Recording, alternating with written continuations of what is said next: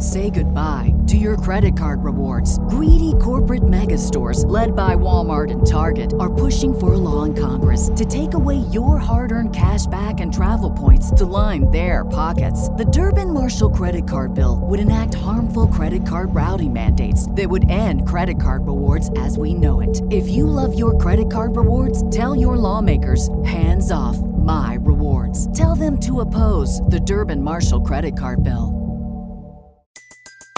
Everybody in your crew identifies as either Big Mac Burger, McNuggets, or McCrispy Sandwich. But you're the filet fish Sandwich all day.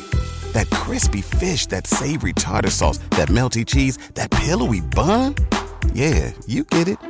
Every time. And if you love the filet of fish, right now you can catch two of the classics you love for just $6. Limited time only. Price and participation may vary. Cannot be combined with any other offer. Single item at regular price. Ba da ba ba ba.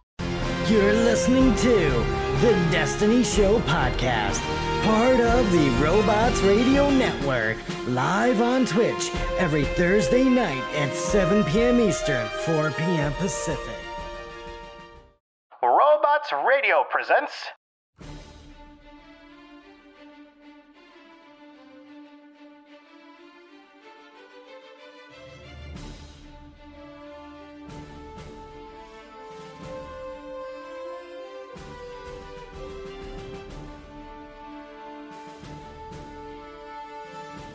Hello, Guardians, and welcome to the Destiny Show podcast.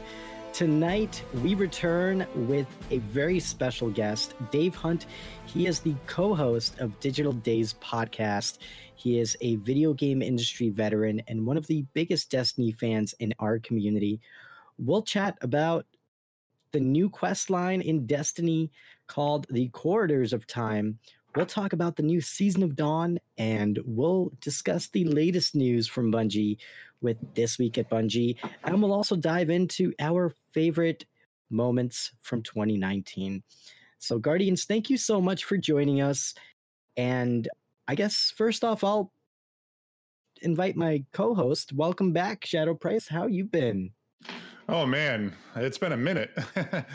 we had the holidays. We had a bunch of like in real life things happen, as you can attest to. So we took a little bit of break and everything because we needed to get all our ducks in a row, get things like situated. And, you know, the holidays can be a very busy time of year, especially myself with four children and everything. And um, went to a lot of volleyball games. My daughter played volleyball like this season, and uh, I got to watch her play and stuff. So that was really cool. And you know, I've had some, you know, some gaming and also made a huge purchase. I bought a a Diezel VH2 amp that costed me about twenty six hundred dollars. Um, so that was my Christmas present to myself. And uh, yeah, pretty happy to be here. That sounds like the Christmas present of the decade. It sounds like Christmas present for 10 years. That's awesome. Yeah, I was really excited. Now, now was the lemon worth the squeeze? Because that's a Oh, pretty big purchase. Oh my God, yes, yes, it was because I also went and saw Tool um, during that time frame too. My favorite band. I saw them in November, and I, uh, yeah, it was it was a surreal experience. They're they're just incredible. And then when I plugged in my amp and it sounded just like them, instant instant gratification and validation for my purchase. Awesome. Very cool. Yeah, and and you know, on the note of taking a break, I, I do want to uh, apologize to our community for uh, not being super active with podcasting these last few months. Uh, I'm also going through quite a bit of changes here. I'm going to be moving to Florida uh, pretty soon, and that's uh, about 2,000 miles away from where I am now. So I had to take some time to plan and to transition. Um, and yeah, and it's it's great to be back, and I I appreciate everybody um, listening to the show and for supporting our show in 2019. We greatly appreciate you all, and uh, you've definitely made uh, my 2019 extra special with um checking us out every week, for supporting the show, for liking us, tweeting our show. And uh, we really appreciate you all. And um, on that note, I want to welcome our special guest tonight. Dave Hunt is back. And uh, Dave, welcome back. It's so great to have you. Awesome. Yeah. Thanks, guys, for having me on again. Absolutely. Our pleasure. And for any of our listeners who may not know, Dave was on with us pretty early on when we started podcasting back in, oh man, I think it was February, if I'm not like mistaken. March. I looked, when I looked was it it March? today. Okay. I think it was March. yeah. Yeah. So uh, that was back in March when we were using Skype to record. So we have grown a little bit since then, and um, yeah, it's it's it's really great to have you back on with us. And uh, you've had some changes going on with yourself as well in uh, 2019, and we're going to dive into that tonight. Uh, we're going to invite Dave back for our discussion with the Guardians. So, Dave, we're going to put you on the hot seat tonight. So, I hope you're ready. Yeah, it's all good. It's fine. Awesome.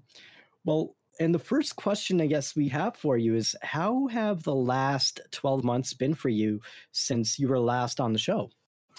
Um, it, it's been fine. I mean, like I've got you know I've got kids in college and you know a daughter that's going to graduate high school soon, and then I've got a young toddler as well. So like a lot of the family time's been uh, tied up with a lot of that driving, picking them up from school, and figuring all that stuff out. I And know then exactly what you mean there. um, and then I've had a couple uh, changes with in terms of my game coverage as well, just uh, platform changes and just adjusting to to new you know new things with digital days.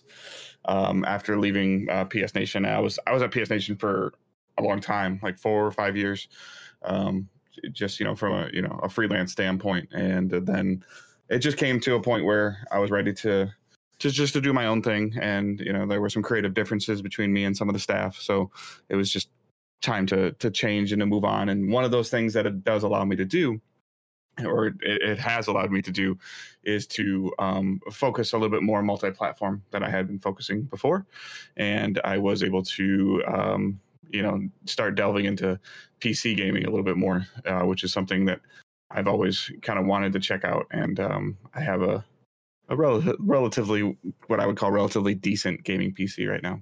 So, um, yeah.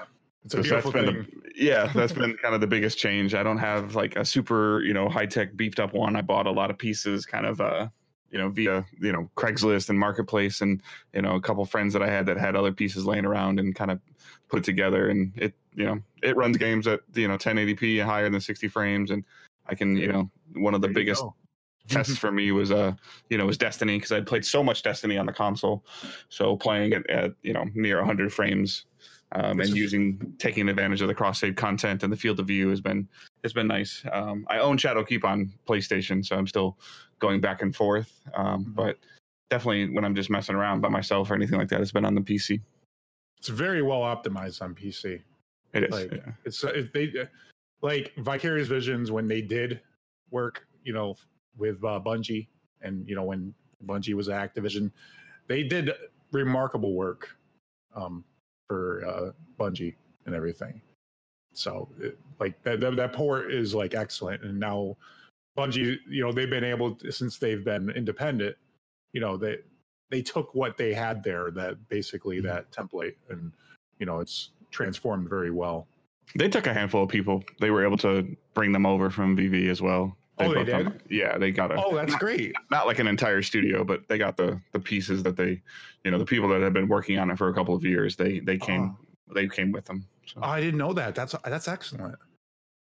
Yeah, I think the one area where Bungie has really excelled at is really producing an amazing quality game on the PC. I mean, when we first started playing Destiny and when we switched the, to the PC when Destiny 2 first came out, I mean, it was like it was like heaven because and I kind of spoiled my gaming experience for me on consoles when I did that because I pretty much spent 7 or 8 months kind of saving up money and buying parts whenever I found, you know, an affordable enough deal. Kind of how you did it, but uh, we shopped Newegg quite a bit. Mhm. A lot of our parts came from Newegg and Amazon, and we just kind of found, you know, whatever the most economical price for the parts that we wanted. And I got extremely lucky with my build. I think I have a 1080 Ti graphics card, so I'm able to really push the limits of uh, of the rig.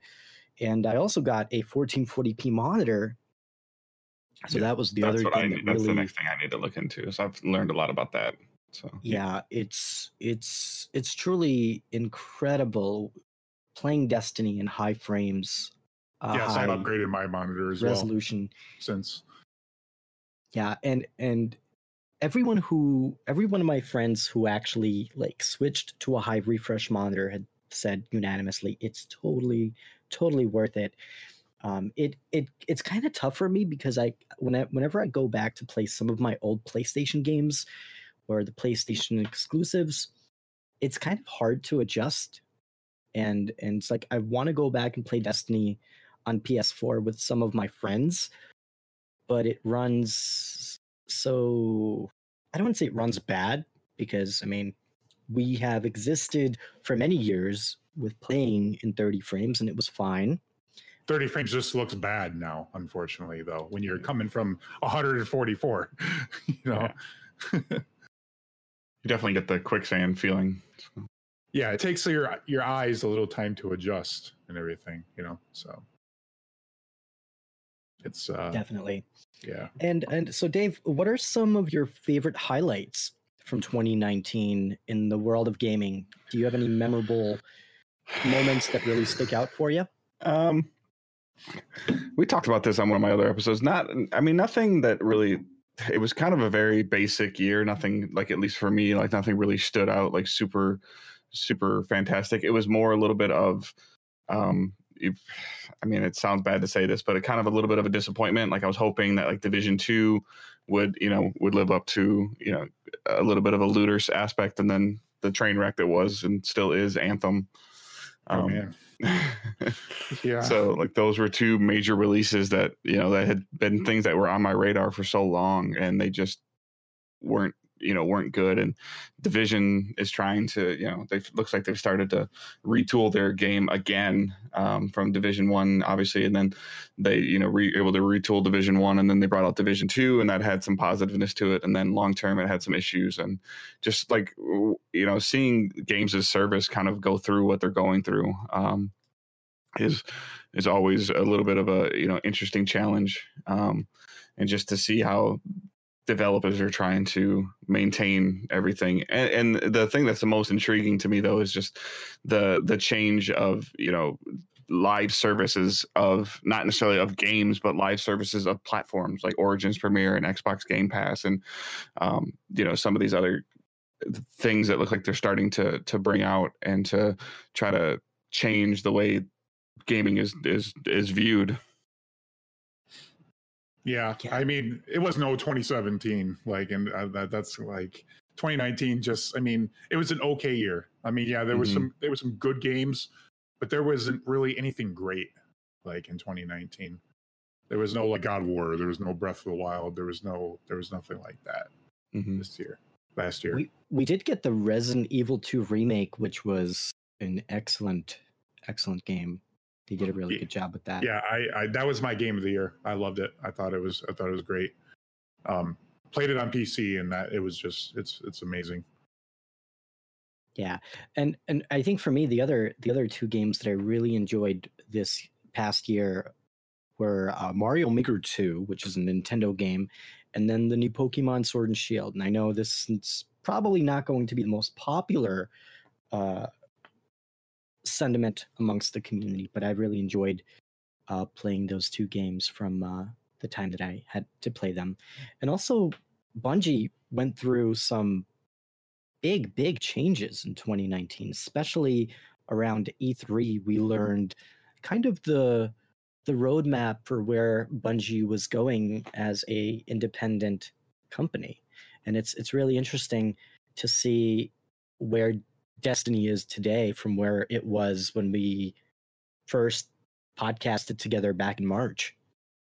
hmm Yeah, I mean the changes of how they're trying to deliver content and and implementation of cross save and their teach their teasing of um, implementing cross play is you know is interesting, and then the trying to figure out um, how they're going to navigate next gen is going to be fascinating.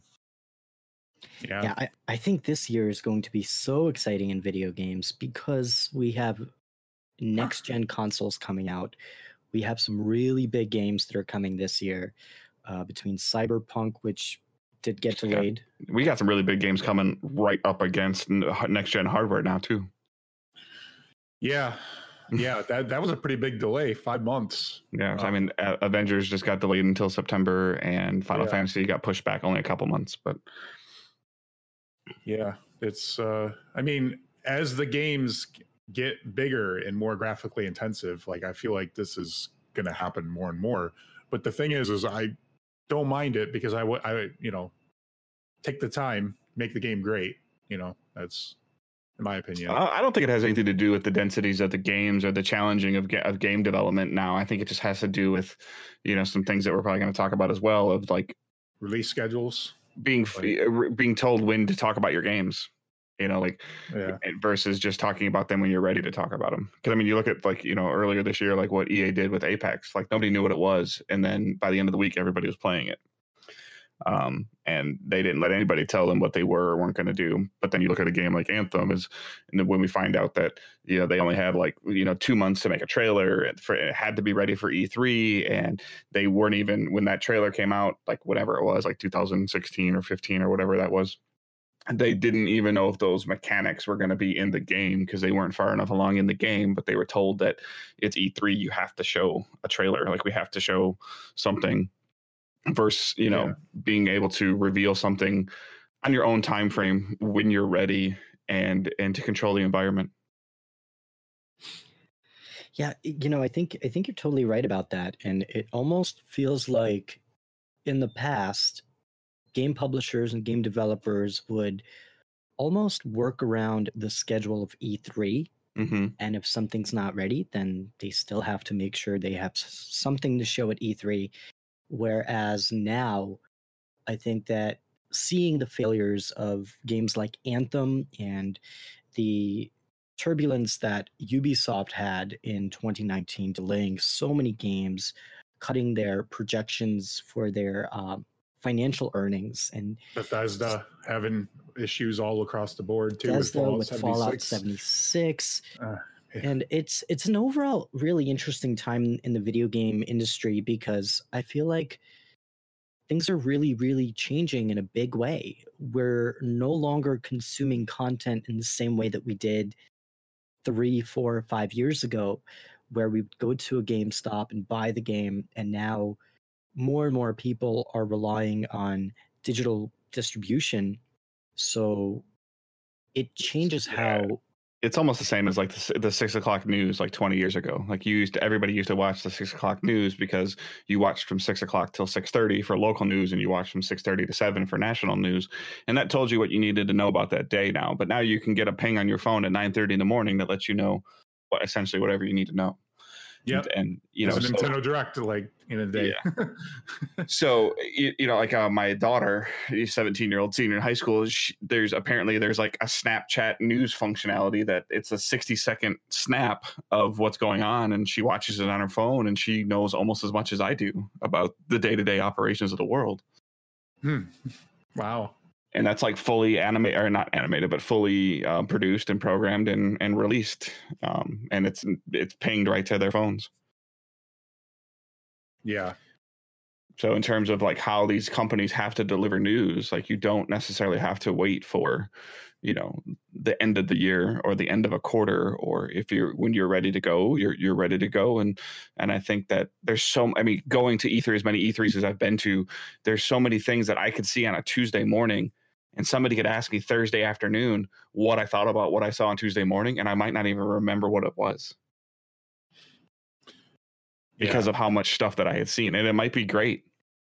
Or you you some you see something at E3 in June and it comes out in October, and then all of a sudden you get the email about it, and you're like, I totally forgot about that game even existed.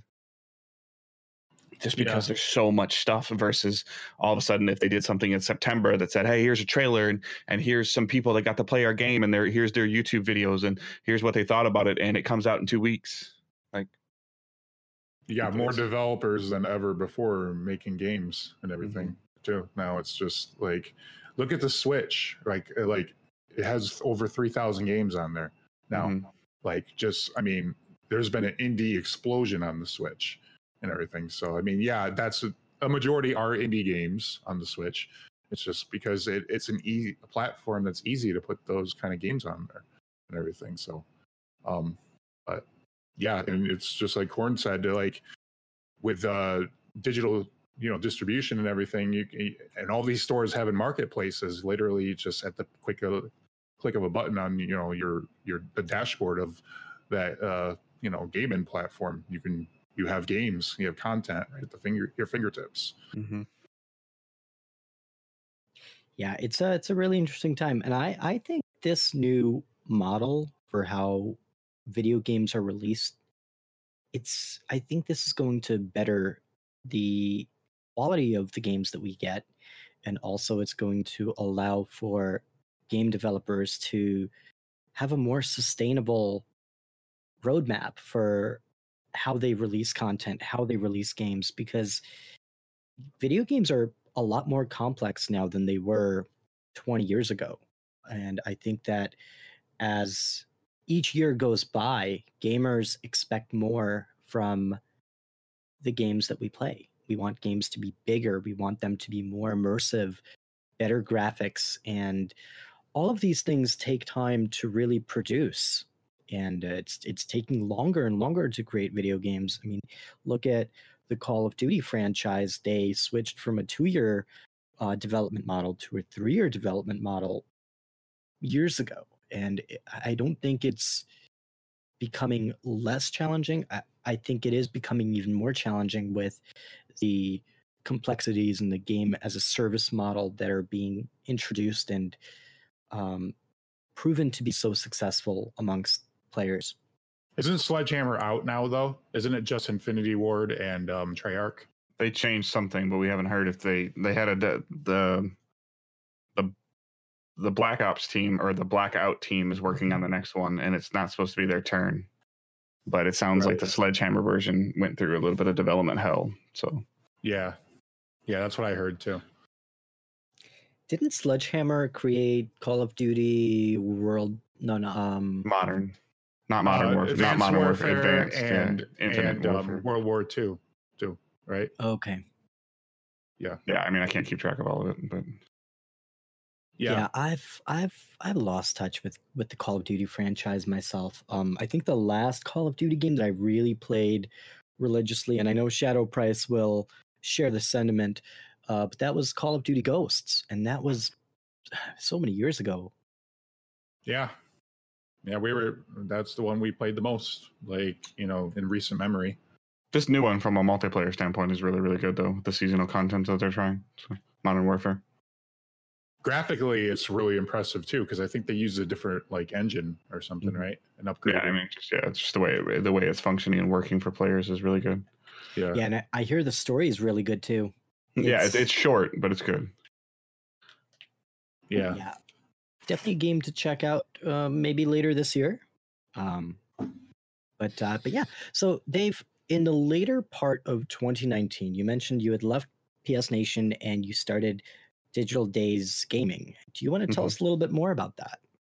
Yeah. So, um, like I said, you know, we, uh, I got gotten to a point where I felt kind of like capped out with PS Nation, um, to where I was wanting to do a little bit less, a lot less writing. I really am not a huge fan of writing, um, and I wanted to do a little bit more content creation. And I just felt like, in order for me to do that, um, that I needed to kind of have my own platform and my own my own way of doing that and it was initially off the start was just going to be just me streaming on twitch um, and exporting and exporting to youtube and just having conversations on twitch um, but then my departure spurred a good friend of mine michael's departure as well and we you know so we had started talking a little bit after that um, i didn't know when um, when I left that he was going to leave, um, but he did. So um, and that spurred on us to deciding to work together. Him and I had been podcasting together before.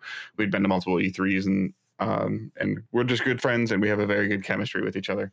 Um, we have very different gaming uh, enjoyment, uh, genre likenesses, and um, and also just different out views on how you know how games function. And we had both, you know, slowly been you know feeling the itch to to to broaden our horizons and, and to play more things outside of the PlayStation world. Um, I loved my time with with uh, PS Nation. It was I got afforded you know multiple opportunities to do things that I would never have been able to do before, but I was just ready to um, kind of spread spread my wings a little bit and and try some other different things. And those different things evolved into Digital Days Gaming. Um, which as it stands right now is a podcast that we live stream and is released as an audio version. Um, we have a youtube channel and uh, facebook integration as well with facebook group uh, where tons and tons of great conversations and building and interacting with the community is is the top priority. Um, community involvement and interaction is is a huge huge factor for me, and and the the name uh, Digital Days is like just similar to the conversation that we were that we've been having like just today of how media is you know how things are produced and and and given whether it's streaming or esports or music or you know video games like I can't remember the last disc that I inserted into my PlayStation, and you know, and then moving into PC gaming, which is all digital, uh, mm-hmm. you know, has been has been interesting and, and, a challenge. I still I cannot play mouse and keyboard like that. Just will never happen. Um, but, you know what, Dave? I I'm the same way, and yeah. I've been on PC for two and a half years now, and I still use a PS4 controller no shame in that. Um, I use a pro controller. I'm jealous. but uh yeah yeah so that's spurned uh, digital days gaming um the hard like the hardest thing to do and you guys probably know this from the, some of the stuff you've been doing but the hardest thing to do is find a name yeah yeah, it is. Like, it is like a name that's not taken, or that when you Google doesn't, you know, take you somewhere else that you don't want it to go. You know, like, it, and then and then being able to once you find a name that you think is okay, trying to make sure that that name's not taken on other platforms as well. Um, or like I learned that you know there's too many. You, there's a character limitation on the Twitter handle. Like you can't have your Twitter handle be too long. Uh, Digital Days Gaming is too long. Mm. Um, but it's not too long on Twitch, and you know it's not too long on Facebook, and you know just it, things like that. And then you know finding you know podcast software, um, you know hosting software, and it's been it's been fascinating. These are all things that I had never done before.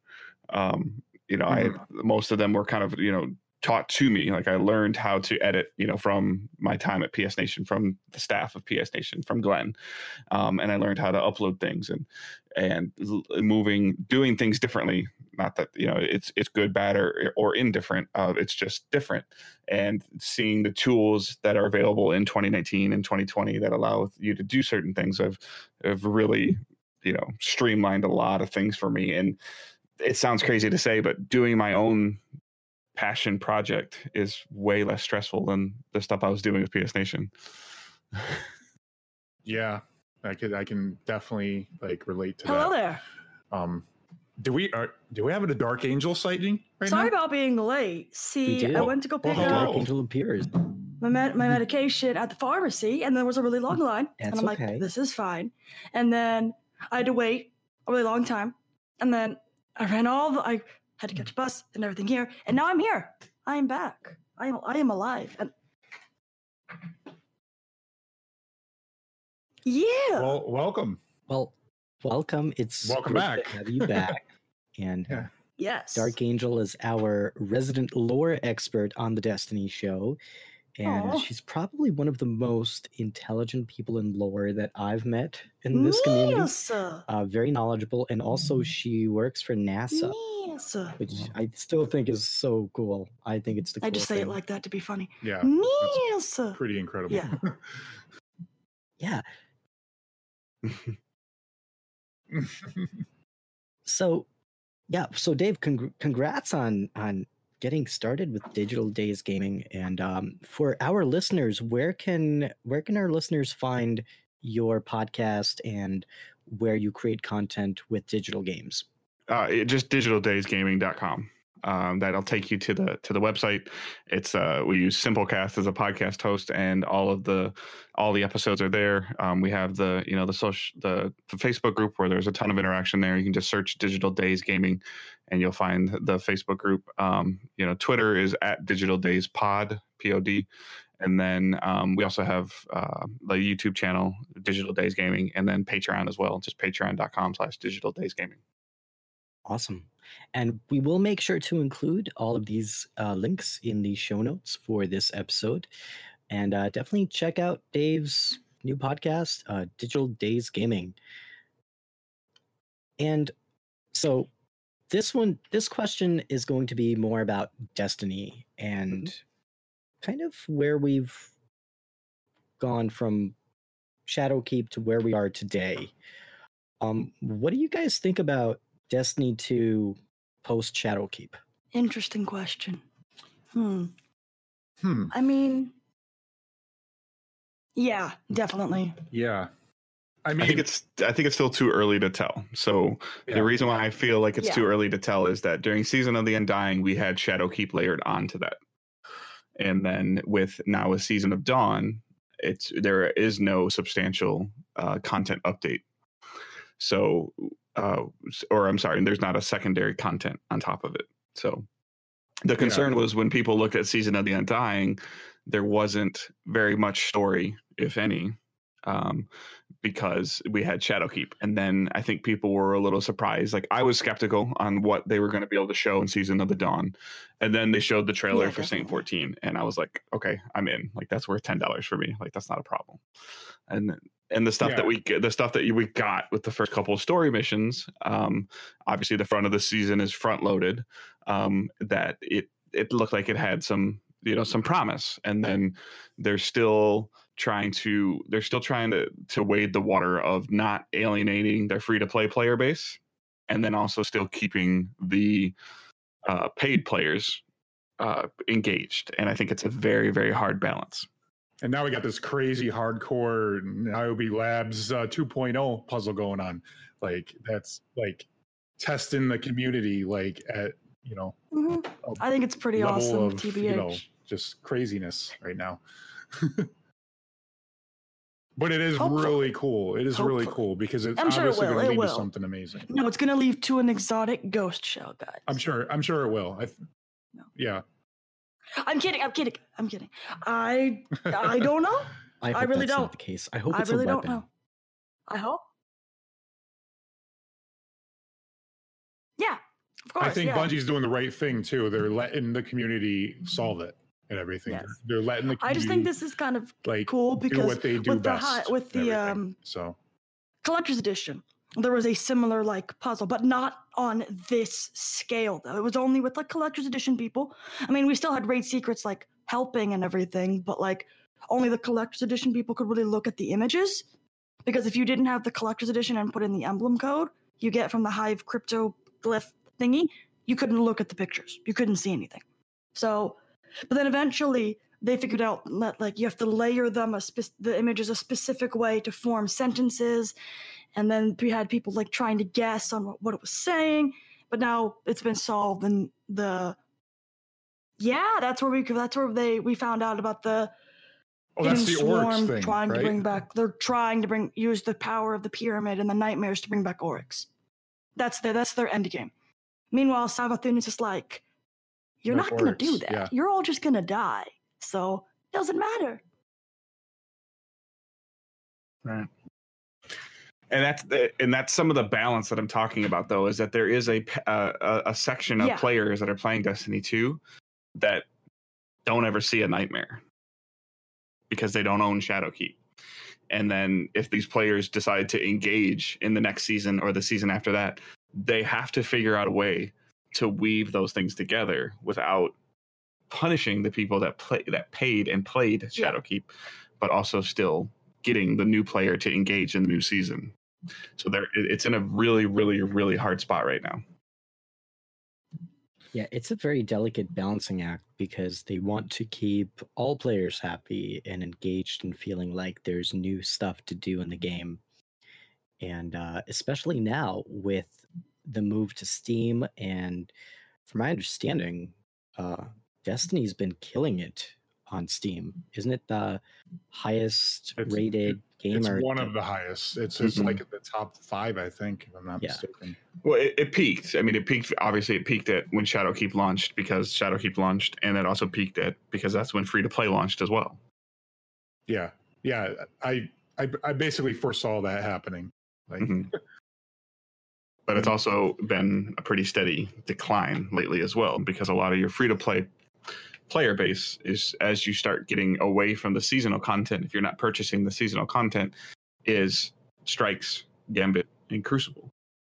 And two thirds of that sentence is Yeah. not in good shape right now. yeah, yeah. Hopefully, there's changes in the works. Hopefully, this puzzle leads to trials. no, not not in this current state that PvP. they is, can't bring yeah. trials to this game in, in in the state that the sandbox is in and the state that this cheating measures are in right now. The yeah, stuff that you're seeing on Steam, yeah. and then they're, sure they've got to. doing Yeah, go ahead. behind the scenes. I think Yeah. I'm sure they're doing things behind the scenes. They brought those people in, uh, brought those top PvP players in for the summit and everything. And I'm sure they were given the feedback. They gave feedback to Bungie and Yeah, everything. the, the biggest And- thing that they have to figure out though, from a trial standpoint, is when a player gets banned or booted for DDoSing or whatever they're doing or griefing or cheating, that it's just not possible for them to just make a new Steam account, log back in, and be able to play trials in 20 minutes. Like they, however that's going to function, whether that requires you to level yourself up to 950 light, and and then you know like hopefully that would mean that like light matters in trials or power level matters in trials just to to at least put multiple hours or days between that because if you're just gonna open up trials and it's gonna be part of the free to play model and light's not gonna matter you're the the I cheating think is gonna be honestly just they terrible. would. I think trials would be locked behind the like. You have to be either in the season, like if you you can't be a free to play player and play trials. That's what I'm thinking. They can just make a new one. yeah, yeah, They can just make a new one and another yeah. one. Because if they ban one. that account, if they end up banning that account, like, Mhm. but if they have to pay for it and they ban that account, then they have to pay for the thing again. And So- right but we've also already been through the standpoint of if when they bring when they bring something back or they include or something's included yeah, at launch it's, it's, you have to walk and then this they try to put it behind a careful line paywall because they got a ton of grief the for it. cheat. I've seen some of the clips on PC, and I'm like, it's another. I, I play on Xbox mostly. That's why I'm like, hey, at least I don't really have that kind of cheating going on.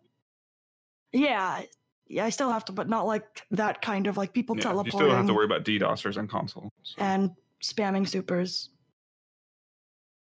etc. yeah, Yeah, it's it's going to be interesting to see when Trials actually does return because I do think it's on Bungie's roadmap and there has been a really huge outcry from the community to bring Trials back. So it is something that they are consciously working on, but I think it's going to take some time for them to really flush it out and build an experience that they are proud of delivering to the players because I don't think Bungie is going to deliver anything until it's really ready. I think they really learned from past mistakes, from experience in building Destiny over the last six years. And um, I'm going to guess that Trials will probably come back around coming in May. summertime. I think it's coming back in May. I think it's going to come back like around the fifth anniversary of Trials, because like they brought back what they had the elimination in labs, and now elimination is a full game mode again. We can just go and play elimination.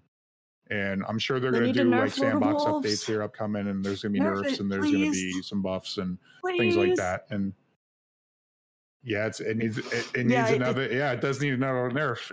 And it's Yeah. crazy on PC right now. Like you, you can literally map somebody with that weapon. And you don't have to even aim. You can just like be It's almost as bad as accurate Aaron with it and No, still kill it probably with it at like 14 meters. So it's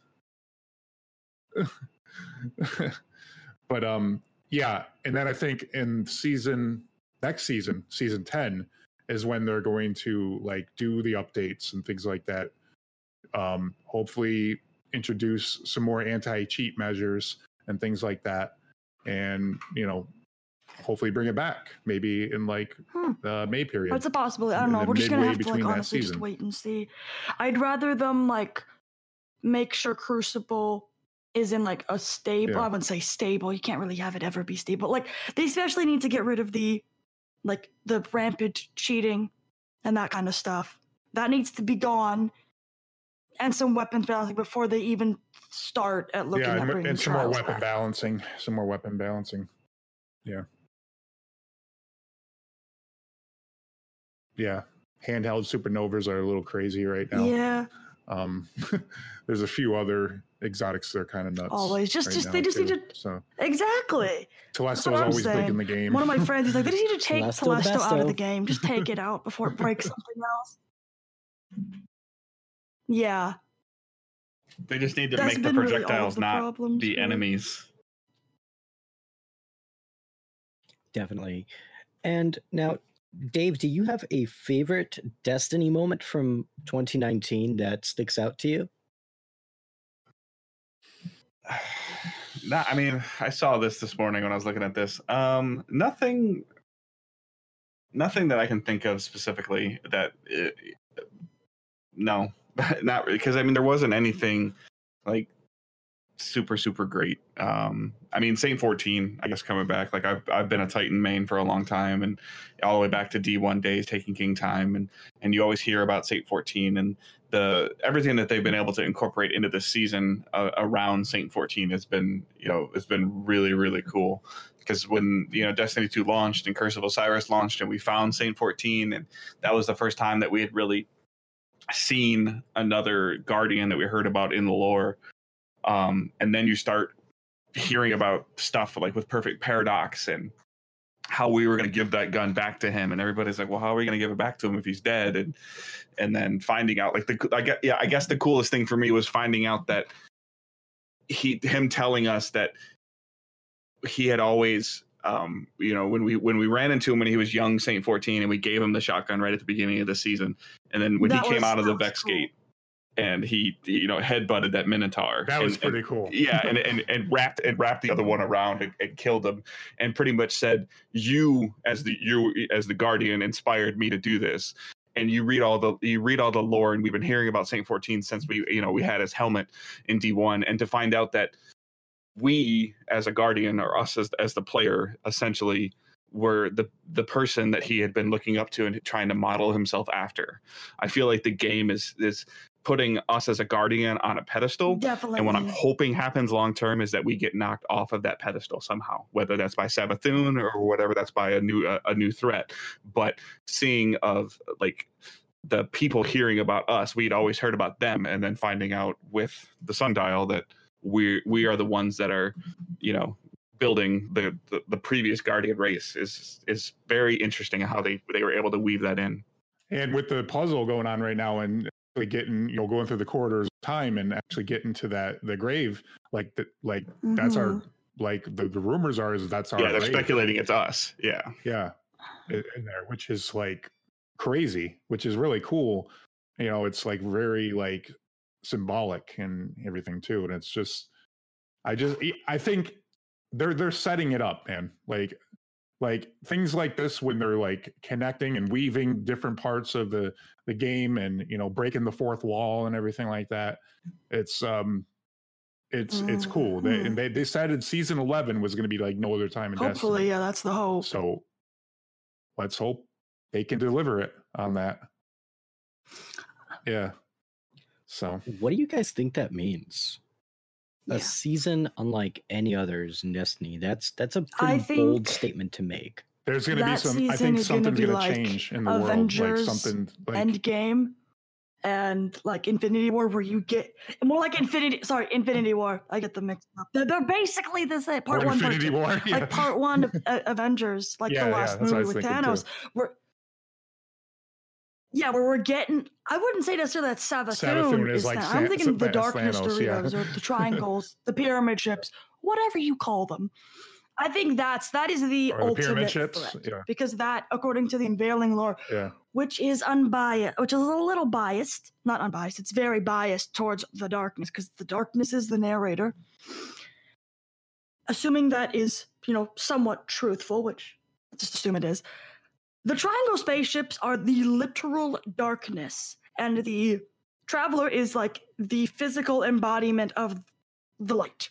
Or so like that's our like enemy. Our like more I wouldn't mm-hmm. say mortal enemy, but like our opposites, like light and dark, yin and yang, that kind of thing.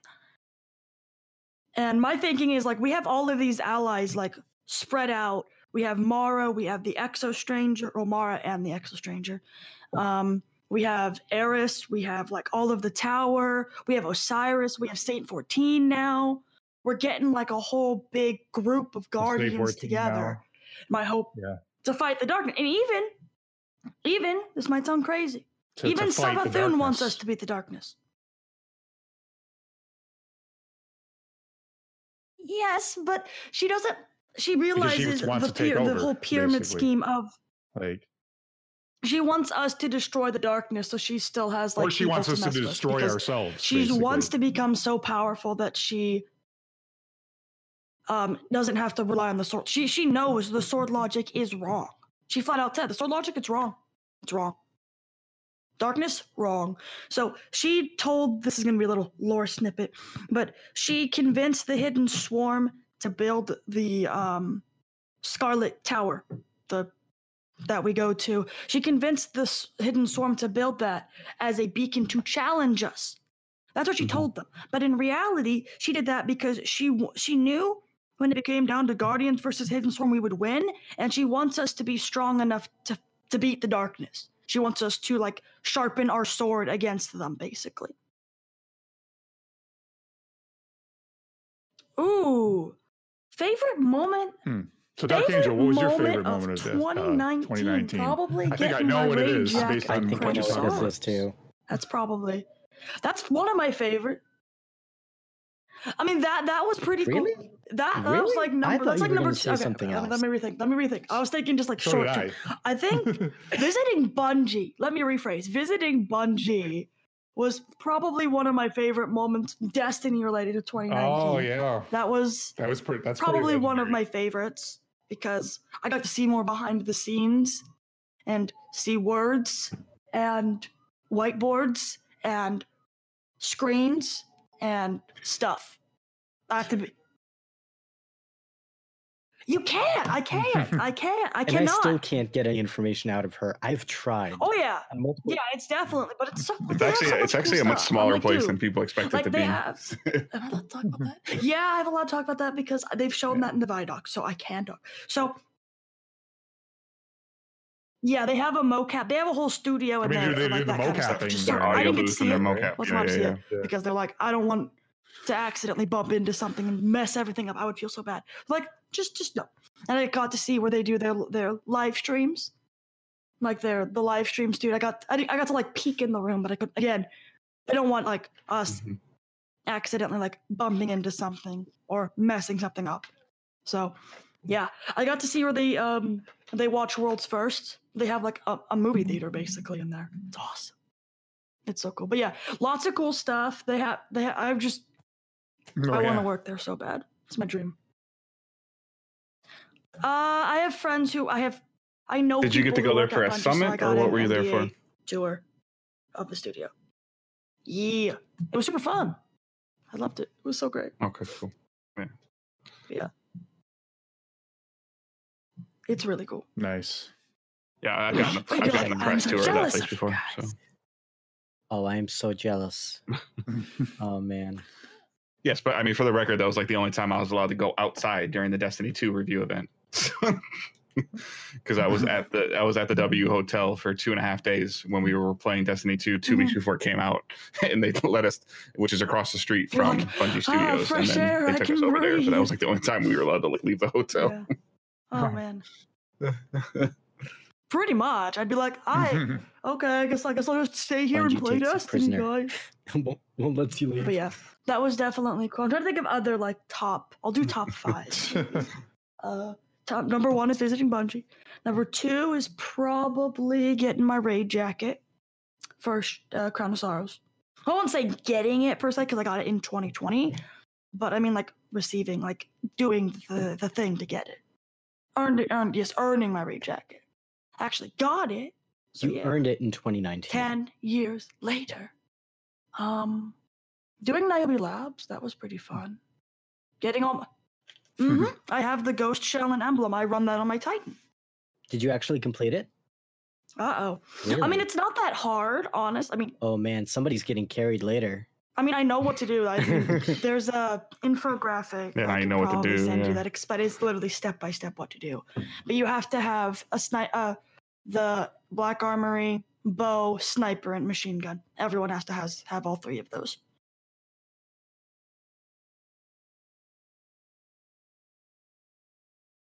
Uh, that's forges, the forges from from, Ada. the, Go talk to uh, Ada.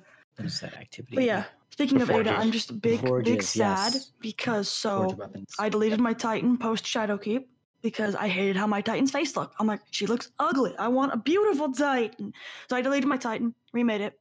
Had I known all of the changes that they were doing with the new light stuff, I would have deleted my Titan before Shadowkeep because now Ada, even though I've done the raid, I have the blacksmith title. I redid the um uh it's the sniper Izanagi's quest. I redid and I redid the Obsidian Accelerator quest on my Titan. She's still like Guardian, I hate you, basically. And I'm like, but Ada, I've done all these nice things. And I'm like, on my hunter, my warlock, when you go in when you're going into where Ada is in the tower, there's like the flags and the black armory symbol on the floor. That's not there for my Titan. I'm just like, had I known that wasn't all that stuff wasn't gonna be there, because I'm like really big into like the immersion mm-hmm. and stuff of Destiny. Had I known all of that was gonna happen, I would have deleted my Titan like the week before Shadowkeep. Because everything was you were gonna get all of your subclasses, you were gonna get bumped up to 750 anyways. Nice. So it didn't matter. It didn't matter. Yeah, I d- Mhm. yeah, I Yeah, deleted except for my all Titan. those quests and everything that it gives you now. Like from the couple people that I've heard that have had to or have deleted characters Yeah, or wanted to a check out the free to play aspect really of it and like the amount of there's not unabandonable like a quests. I mean there's the have. first mission, yeah. But like there's no real like okay, you do that and it's kind of free roam. Like there's no direction. If you don't have a, someone with you who has played the game before, like if I was taking my little brother through Destiny, even though he, he's never played before. So if, if I took him through it, I would have to like basically like walk him through what to do. But if you don't have someone like that and you're just coming in because you're like, oh hey, this game looks neat, you're gonna get really confused after the first mission because you're like, what do I do now? Because it's so open ended. Because you you can do the campaigns if you want, but you don't have to. Yeah. Oh, you can do this if you want. Like it's, I wouldn't say force people to do the campaign, but at least give them more direction with the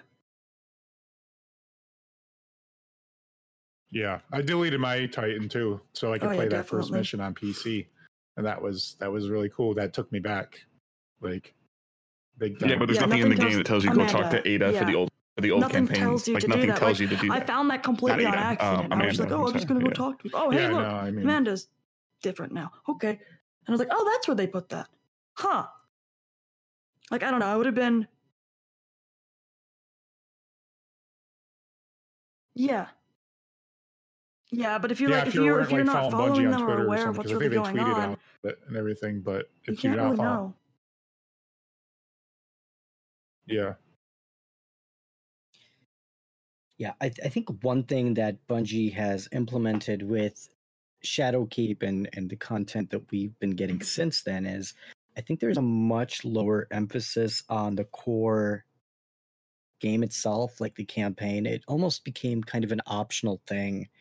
And like I I don't know how I necessarily feel about bumping everybody up to 750 because it almost feels like you're I mean, they- missing They such did a bump everything else up to 750 core to game match. Like by the doing Whisper that. mission, it's not like 400 or or whatever power level. It's up to 750. Like everything.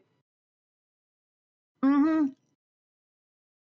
Yeah, I mean, they like it makes to sense. start everybody on an even playing field. All the people that were coming up, in but- from, um, you know, all the all the new light players and everything. Yeah. Yeah, they just didn't want, like they said it, they didn't want you to have to, you know, like, hey, uh, you know, Corn, but like Yeah. download Destiny, check it out, and I'll play the game with you in 47 hours when you're caught up to me. Like, Yeah. yeah, you're like, I don't want to play that. Like, You do that first mission, and if you have Shadow Keep, like if you bought Shadow Keep, then you can just jump right in, play Shadow Keep, and everything. So and I I don't feel like it hurts the player base though, because I think that it, it just even the, it it makes it more obtainable to get people in there and then you can start explaining that to them like when they see something happen or they you know like i've got a couple you know some people in my group that have just started recently like playing with me and a couple of the the, the, the core group of guys that i play with and they're watching you know certain things that we do or you know and i'll say i'm going to apply a melting point and they're like wait wait wait what is that? And then we're trying then because they only play on their warlock and like they don't even you know know in terms of you know certain things like that and then they start thinking about oh so then he's like oh that's why you run That's a high discipline build and so you have your melee all the time. Like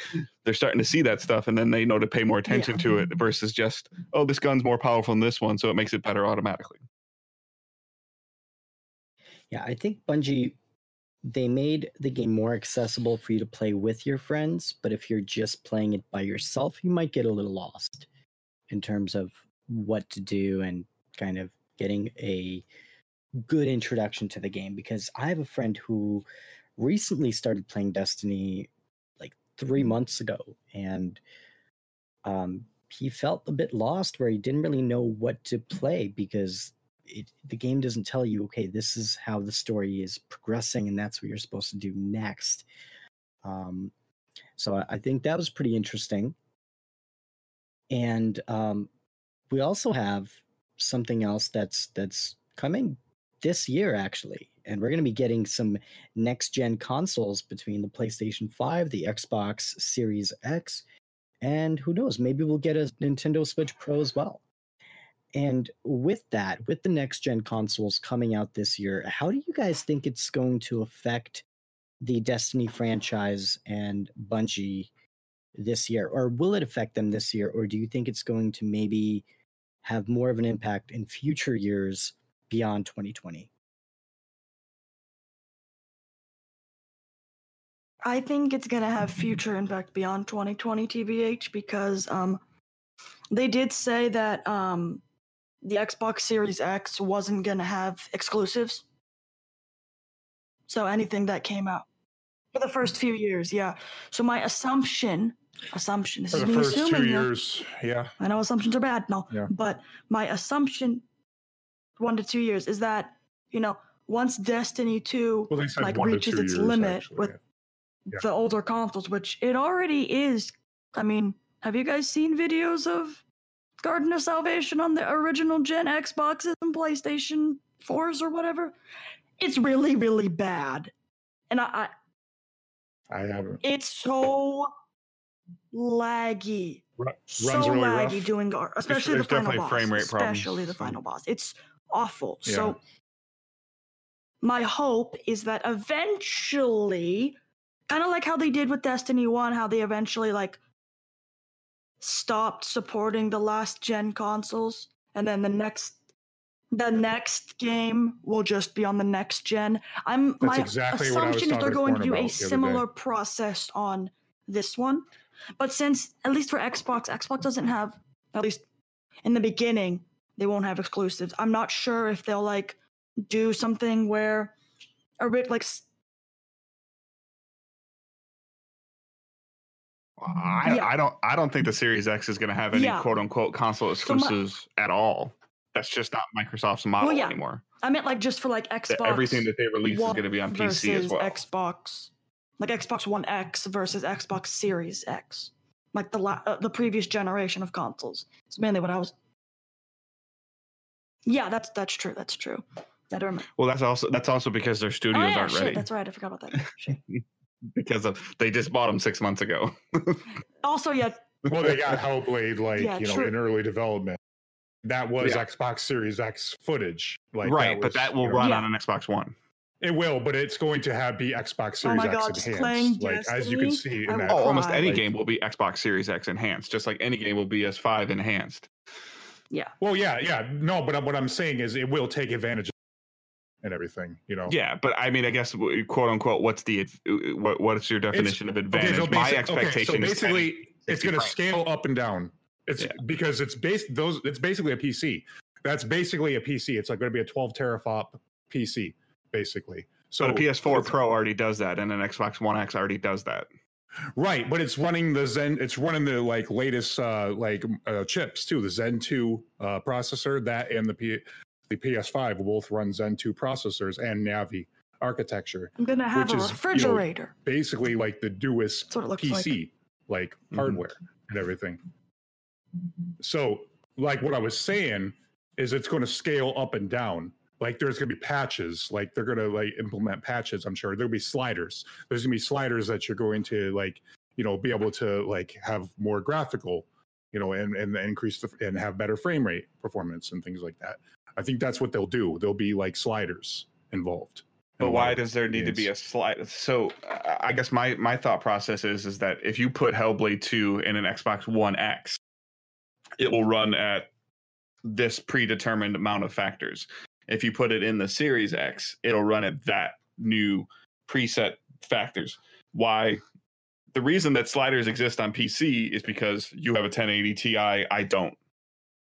Um, so that I can adjust things. You have a better monitor, I don't. You have better RAM, and you know you can do certain things, I don't. So that way I can adjust things to minimum and maximum settings. Consoles have never had that before. But so, consoles are becoming more and more PCs. Like they have x86 architecture. right, but every single. Series X is gonna be the same. Well, right. I, I mean that's true. But the thing is, is like with the tech, with the tech that's going to be in there, it's just going to be like more because it's we're getting the consoles are getting more and more PC like. yeah, absolutely, we- hundred know, percent. But I think that like uh, having a developer, like if for to let the letting a player base adjust things in a console game, I don't think is going to happen.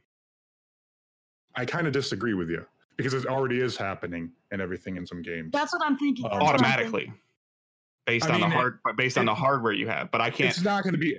It's not going to be every game. I mean, th- there'll be some games that just I won't think have that it's just option. gonna be uh, you honestly know, just an be some automatic games that thing. will have that option and everything. like, you if- know, so But why? Yeah, I guess my why would I ever scale anything down on the let, Series let, let me give you an example. The Witcher on Switch. Mhm. You can you can get into a menu that will allow you to adjust settings, sliders, just like you do on a PC, and everything. So, But isn't that mainly for battery life when it's portable? uh, I'm not sure exactly. It is a it is a mode that you can access. Like it's Right. literally like. But I guess my, like, my- like as as a counter to your example, my question to you would be like, I buy Hellblade two, I put it in my Series X. Why would I want to mess with any sliders? Well, if you did, you you were um, familiar with PC and everything, and I mean, it is Microsoft. They are a they are a Mhm. PC like company. You know, they are a they are a tech company and everything. So, But why as the as a player though, me like why you know that I've never you know like I put the I buy the disc, I go to the store, I buy the disc, I put it in my Series X. Like why would I want to change any of the sliders other than maybe field of view for a player's comfort? Well, you, you wouldn't want to, but maybe somebody else would. They, I think the option will be there. Is what I'm saying. okay. That's what I'm saying.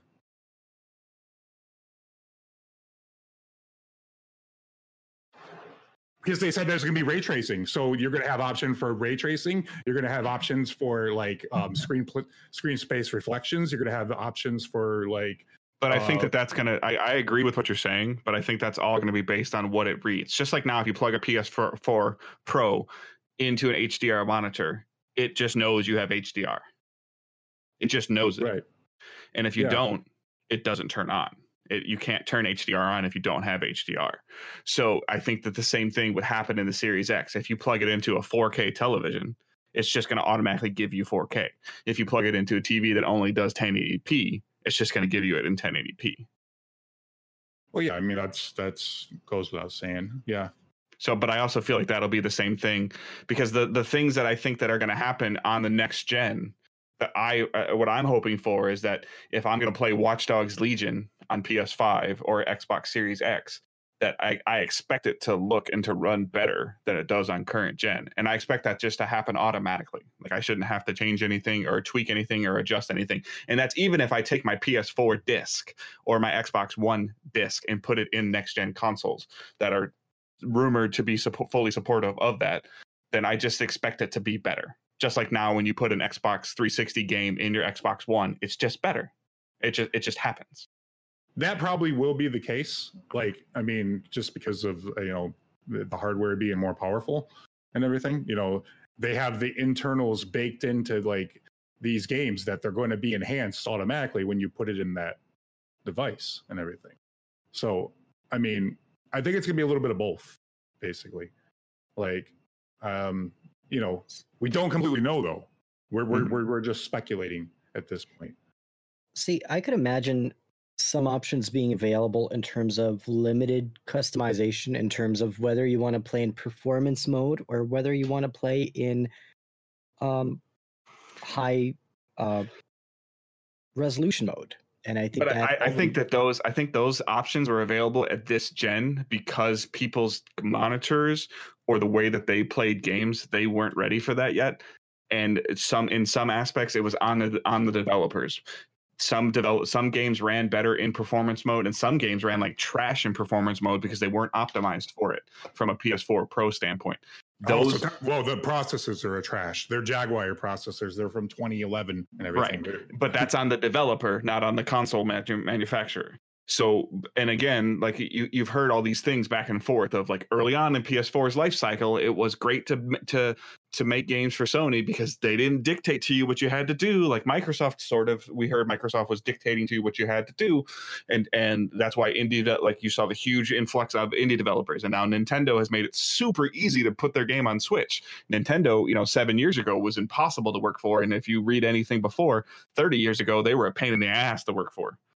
Um, in Yeah. terms of the monopolies on the cartridges and things like that. So they've become much more open to these developments, and you're hearing about them allowing you know older Nintendo properties to be moved over to other you know other games or allow other developers to do things like the the stuff we're getting with uh, Bayonetta and you know with and you know a couple things like that in terms of those remakes.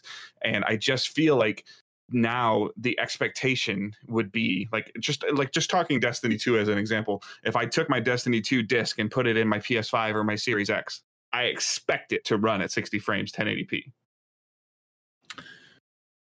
that and that's that's kind of the crux of the matter.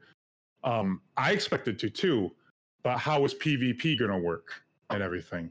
Like the same way you it works on PC. you you and I play each other. You have a 141st hertz monitor. You're running a game at 250 frames. I got a 60 hertz monitor and I'm running it at 70 frames. Who has the advantage? True. I I guess uh, that that's why it's going to be so interesting to see because we're we're but a going PS, into but that, and that's why I'm sorry. Like, and, and also to, to to stack onto it, the expectation is that I don't play against PS4 players, yeah. Just like a PC player doesn't play against a PS4 player. I mean, crossplay was also like something that was like, But um, even in Modern Warfare, it's an opt-in or opt-out functionality. So if I'm opting into it, I know what I'm getting into when I do it. Yeah, I think the Bungie's going to have to talk about that. They're going to have to. That's something that they're going to have to. Um, uh, when the consoles get closer to launch. But like you were mentioning too about you know like in terms of what they're going to do if they keep developing Destiny 2 because we haven't really heard we haven't heard them say the words Destiny 3 at all. Um and which is expected but in terms of like what could happen in a season that could be like no season we've ever seen before, I think we could lose a planet. Uh, I think that we could break the curse on the Mercury. on, we Yeah. well we could break the curse on the dreaming city by destroying the dreaming city. That would make a lot of sense, actually. And that would also solve the issue that the developers are facing with space limitations on space because the game is becoming so large in terms of its sheer size that they have to cut things out in order to create new things and bring Year- years ago, game. I years ago, I have an interview with Eric Osborne at E3 when they announced Rise of Iron, and they told everybody that it's not going to work on 360 and PS3. And my first question to him was why, and he literally said, "It won't fit." Yeah. Yeah, I could tell like a lot of those SIVA structures and on uh, No, he said it. He goes, "It won't fit." yeah, I believe him. I believe him. Yeah. so, and I think that we're going to get to the point here pretty soon. You know, with It's already With- happening. Yeah. I think. and I think that's why some of the seasonal content has to come and go because like you know everybody's like oh why like you know i don't know what we're gonna what they're gonna do they talked about some seasonal aspects are going to return like in in the sum in the season during the summer are we going to have some menagerie style activity where we're slotting runes and we have the chance to get the vex offensive scout rifle and the vex offensive smg similar to how we had the menagerie loot table where you could get where you can still get like dust rock blues and beloved. And you know are they going to give us a loot a controllable loot style table that we insert things into to get breach light or to get you know like right now if somebody didn't play season of dawn and even picks up shadowkeep today how do they get ariana's vow It's a good Yeah. point. if they play in march how are they going to get symmetry how are they going to get bastion how are they going to get um the the devil's ruin Now, didn't Bungie come out and say last year that they were going to pretty much take things away and some weapons will go away for a period of time, but they will reintroduce those Yeah. items back in future seasons. So I That's definitely I'm talking see about that. this season of the summer, like the, like as a you know as a wrap up to everything, because that's what kind of menagerie was was like. Oh, you still didn't get a Dust Rock Blues. Like here's a guaranteed way to get it. You didn't get this armor. You know there was I don't I mean Dust Rock is one of the ones that eh, the Erentil was in there as well. There's a handful of direct ways to get certain weapons, and if you know if they do that again, like that's fine, but at the same time they're they're setting the expectation up of the player base of like it's okay if you didn't play the last three seasons. Here's the fourth season that has everything in it, all neat with a nice little neat bow, and you can go and, and earn all the cool stuff that your friends earned in in December. It's okay, and I don't want that. Yeah, I mean, like they said, uh, there's going to be no other time in Destiny, so I, d- I don't think it's going to be that something more profound than that and everything. So. But I think if the caveat to that though is the reason why Ariana's vow isn't as powerful as it could be, and symmetry isn't as powerful as it could be, because then you have a player base that's playing in May saying that's not fair that he has symmetry. Hmm. I can't get it. yeah. I can't compete with him because I can't get it. yeah, I mean, It's the same problem they're going to have at trials. Yeah, there, there's a lot of like you know things that they're a discussion that they're going to have to have with the community when it comes to um, these next gen consoles. Yeah, and, and you these know, are these are all excellent points. And my hope with the next generation consoles is that having more powerful systems, we will be able to achieve crossplay. If not, maybe across all platforms, at the very least across the next gen platforms and the PC. And I, I think that would be kind of the next logical step, in my opinion, in terms of where this will go. And it might not happen in 2020. We might not see this all come to fruition until maybe 2021. But um, it would be an exciting way to be able to engage with all of your friends. So if my friend is playing on the PlayStation 5 or the Xbox One X, we can still play together. Or maybe even they can create an option just like in Call of Duty where you can choose do you want to play against PC or not. But here's another interesting thing about that. The games currently Destiny is currently running in 30 frames on PlayStation and Xbox. However, the Call of Duty series, that game runs in 60 frames across all platforms at least, correct? If I'm not mistaken. Mm-hmm.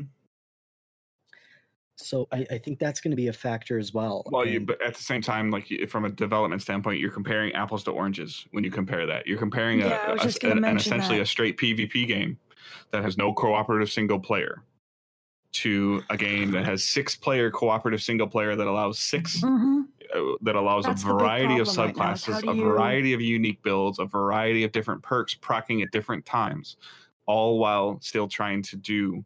They said that during the Destiny 2 reveal that locking it at 30 frames per second guaranteed them a certain performance that they could they they knew would happen when you are fighting Riven. And you're somebody drops a well and a bubble and a rally barricade and then you're shooting you know whisper and you're and it's procking the the white nail you know the white nail perk and all those things that are happening if if you ever watch that happen on your PC and you have a performance mode running off to the side in your PC, you're watching your PC like spike like crazy when all that stuff's going on. Consoles can't can't do that right now. I hate to say it, but it's the processors. Like Yeah. they're, they're weak processors in the le- and these Because uh, they're 2012 processors. Yeah, they're from 2011. Yeah, Yeah. they're old. Well, and and I'm I'm hoping that uh, the next gen consoles will, at the very least, close the gap between PC and console gaming, and it's not going to happen completely. I don't know if next gen consoles are going to run games in you know 140 frames, but I definitely see them running it in 60 frames, 1080p, stable, maybe even 4K 60. Who knows? Um, that would be interesting to see. With the specs in there, I mean, what they're touting, they should be able to hit 4K. Right. It, it's but and keep in mind, like again, it's not always like yes, the console is a huge factor to it, but sometimes the developers can't do it either. Yeah, they got to develop for it. Yep. I mean, They, they got to have the right engine. Like sometimes using Unreal is the more uh, financially smart decision than to try to do something in like a Frostbite style.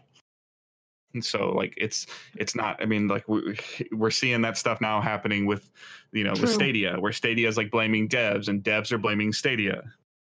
Um, you know, they're they're going back and forth, and like you know, like we've seen, like Bungie can develop a game that works in 4K and runs HDR. Like, why doesn't it work on Stadia? Well, Bungie didn't set it up to do it right. Well, wait, what? Like, they know that they can. those people have trash internet and aren't able to stream. Like, it's Right. like Yeah. so well, it's just it's it gets into the it gets into a weird dynamic of is it the developer is it the console manufacturer is it that they want to do the additional work and i think sometimes it's easy to blame somebody else like don't get me wrong sony has been a huge roadblock in terms of crossplay i- i- for a long long time but they're they're not as much as we think they are because they obviously let activision do it with call of duty yeah, they're So- lessening their grip in other places too, with Horizon Zero Dawn coming to PC and Mhm. everything too. So you know, it's Yeah, and and actually regarding that, I think that Sony learned a lot of lessons, and they had to make a lot of changes between their corporate structure with how the company is run,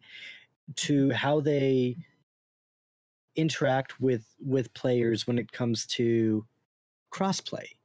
I, I think that um, Fortnite was the game that really started a new trend where players wanted to play together and the fact that sony was blocking the ability of players bringing their uh, character from one platform to another sony was kind of forced to change the way they were running things because going into the new generation of gaming I- don't think they can afford to stick to that old mentality where we want to have a closed ecosystem Mhm. So yeah, that was that was a great great uh, discussion on the future, and it's going to be really interesting to see where this all goes going into 2020, going into the fall uh, season with the next gen consoles coming out. So it's going to be really interesting to see how that all Mhm. turns out. And uh, before we move on to the next topic, I do have one more thing to ask Dave, and that is what is next for you and for Digital Days Gaming in 2020 and beyond? Uh, I mean, the focus right now is just on continuing to produce, produce consistent content. Um, the podcast coming out every single week, growing the community and growing the podcast. Like that's the main priority right now. Like um, in terms of the the future, it's just you know trying to grow some more YouTube and figure out how to do some other you know uh, functionality on there. But for the most part, it's the podcast is only two months, two and a half months old. So just establishing you know our footprint in the gaming world. So. Awesome. Well, good luck to you with Digital Days Gaming, and we will definitely be uh, listening, and uh, we'll definitely uh, we're excited to learn more about what you do with uh, your new projects. And we wish you nothing but the best of luck with the new podcast and digital days. Thanks. So, Guardians, I think it's a good time to switch gears and talk about Season of Dawn and the Corridors of Time quest line. Did And- anybody watch Gladd stream today? Anybody besides me? Bits and pieces of it. Yeah. What the hell was he doing for like a span of an hour when he was taping his glasses to his face, I think he doesn't know what to do when he's having sub trains of 8,000 people. duct taping his shoes to his head, just like Oh. Yeah, I did. he, yeah, I've he he definitely pieces. like was broken. like that's everybody was just like, is this part of? I think qu- he's yeah he's caught in, a- in you know so if you guys aren't watching I'm like Gladd has been the He's- the forefront from the streaming standpoint. he's had a couple people from Raid Secrets and stuff He- in his I- I Discord think- with him think- as they've been yeah, working on this everything just puzzle. kind of broke him And for a um, little bit. he's having the the delicate balance of people are watching and listening to their process of doing this, but you know he'll admit it to the most. He's even though he's a math major, he's not super uh savvy on spreadsheets and things. So he's more or less kind of the guy that tell me what to Mhm. do and i'll do it. And so why he's waiting to be told what to do all these people are watching him and you know they the hype train's moving and the twitch stuff that they just started and things are happening and he doesn't know what to do. And he also realizes that he's on camera and there's been a couple times that he's put his halloween mask on. And my guess is to put his halloween mask on is because he doesn't want people to see his crazy emotion of essentially he's having a $40,000 day yeah he yeah he, he had, he had a crazy crazy day. Like he made broke forty records. thousand dollars today. Yeah, like I wa- I watched that like sub count rise from like eleven thousand to over twenty two thousand now Yeah. and everything. Like I, I it, eh, like massive growth that I've never seen. Yeah, Like pretty much. in a day. Well, and also I think there's a lot of pressure on him because, you know, he is kind of the face of the Destiny community. He is the content creator who is expected to figure out the hardest challenges in the games. There's a lot of pressure. And between that, between the surreal crazy. number of people who are viewing him and also the peop people who are supporting him financially, and a lack of sleep because he hasn't slept for like 30 hours. He, he got three hours of sleep in the past. Like yeah, that's it. Everything out. Yeah, but Yeah, DMG is just like yeah, but at the same at the same time, if any of us are sitting there, wa- and uh, I, this is no dig on Gladd at all. I I enjoy watching his content. I would love to to conversate and to play the game with him, but from a streaming He took a standpoint, three-hour nap. or i- i- And then if you like, whatever "Okay, anybody back," does for a everyone's like, living, if somebody was consistently coming, if you were sitting there and inputting to go to information to a spreadsheet for your job, and somebody was consistently walking into your office and setting a hundred dollars on the desk every three minutes, would you stop doing it? yeah, and that's what he explained. He he explained like yeah he had all this energy and everything and he just did not know what to do with it and everything like he had just so much so it just kind of broke him and because he's asking the raid secret people like okay what code do you want me to do? Like oh right now we're just matching up screenshots. And he's doing that periodically where he's taking you know people are joining him and leaving and he's You taking you know 30 You screenshots me and dumping them in the there. raid secrets and then they're just working on it. So he's kind of just waiting but everybody's watching him. He's got 85% of the the destiny directory viewer base watching him play. Yeah. Hmm yeah it was it was it was crazy. I i tuned in most of the day just because it was i was able to while i was working and the, it mo- yeah and the most fascinating part right now is what they're working on you don't have to be watching 24 7 like he's not doing a low man challenge. He's not sitting there trying to, to complete something and you don't want to miss the, the the you know like the first you know you don't want to miss 30 seconds of it because you might miss an in, intricate piece of the puzzle. They're still trying to figure out the puzzle. The fact that there's a part of me that is slightly annoyed that a lot of this has to be done outside of the game. Yeah. It's uh Yeah, that I mean that was kind of like with Outbreak Prime too. Like they had to do binary out. Yeah, but once you figured binary out, you could take that. Once you understood it was binary, you could take it to the monitor and you could and you can convert the binary. Like once you once they kind of figured out for um, the the codes for Outbreak Perfected when they were trying to get the catalyst. Once they figured out kind of how the system was working, you could put in two numbers and the game would give you an audible answer of incorrect or correct. So they they they they, they don't know. Like they're essentially trying Niobe to Labs was outside the game too because you had to like know poems like some like Yeah, but I mean, at least the poems and things symbols like were that. there, and if you if you did something correctly, you advanced. If you did something incorrectly, you died. Right now, you're running through these patterns, and he's With like this, Gladys standing in a room, and people are joining his fire team and leaving his fire team, and every time that happens, Yeah. the symbols that he's looking at change, which then are being put into this puzzle, which is being put into this massive spreadsheet that we still don't know. There's there's no viable path yet.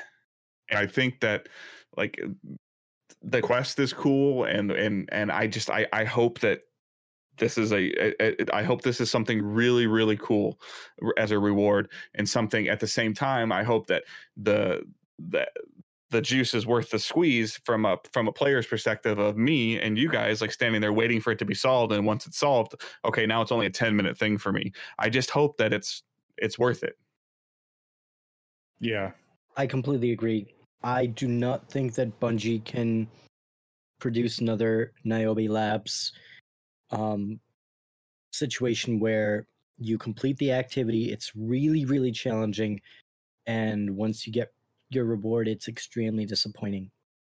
Um, so I definitely think yeah, same here. they're going to do something cool for this reward.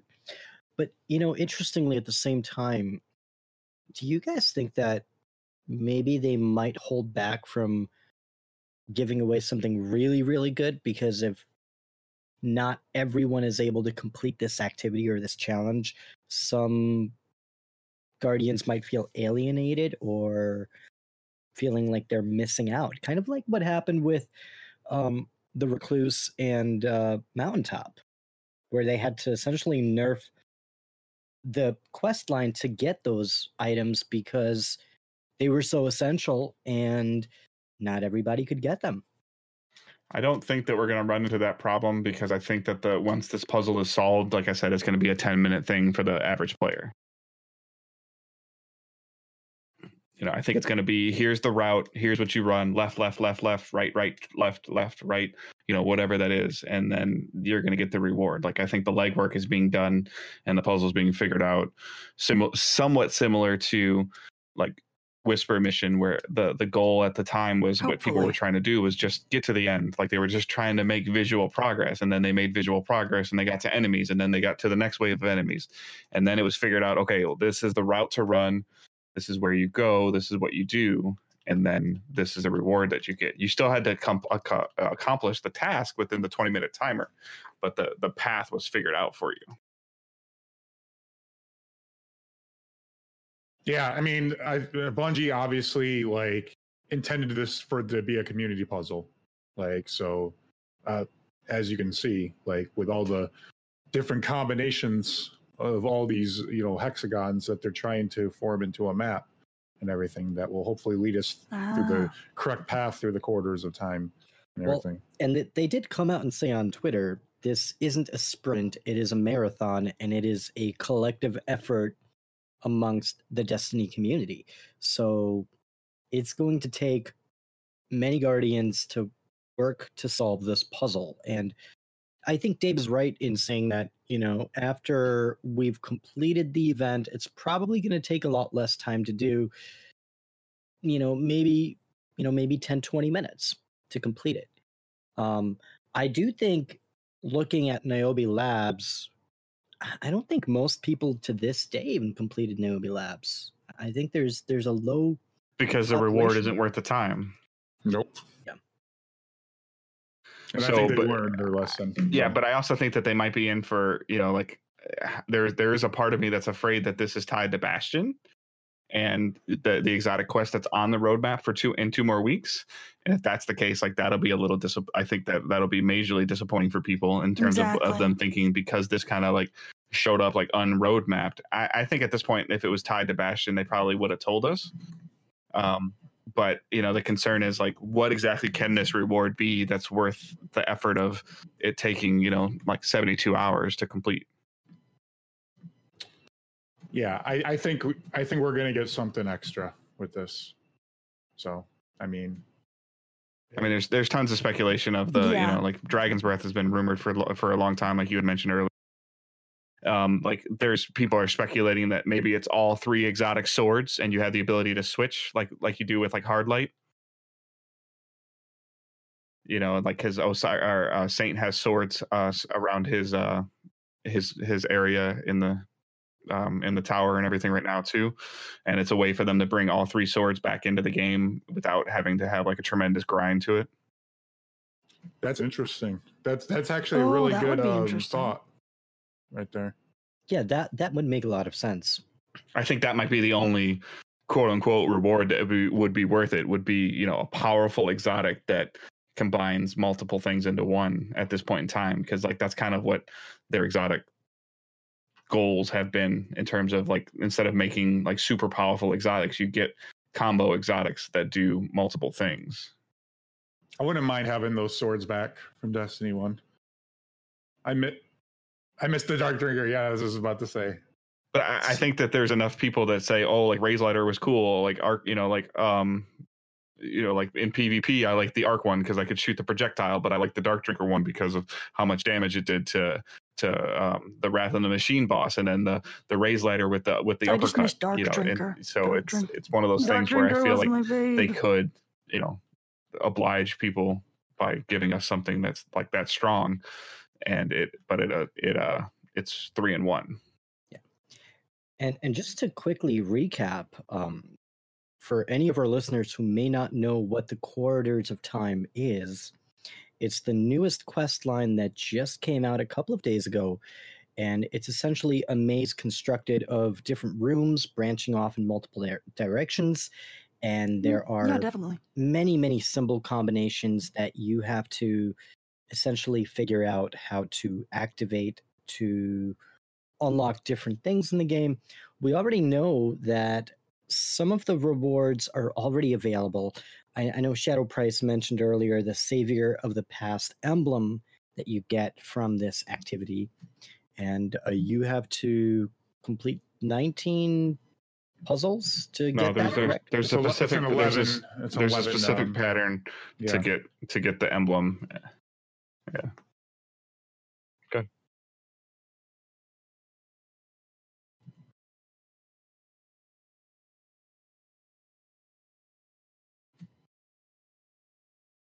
Mhm. No, no, no, no, no.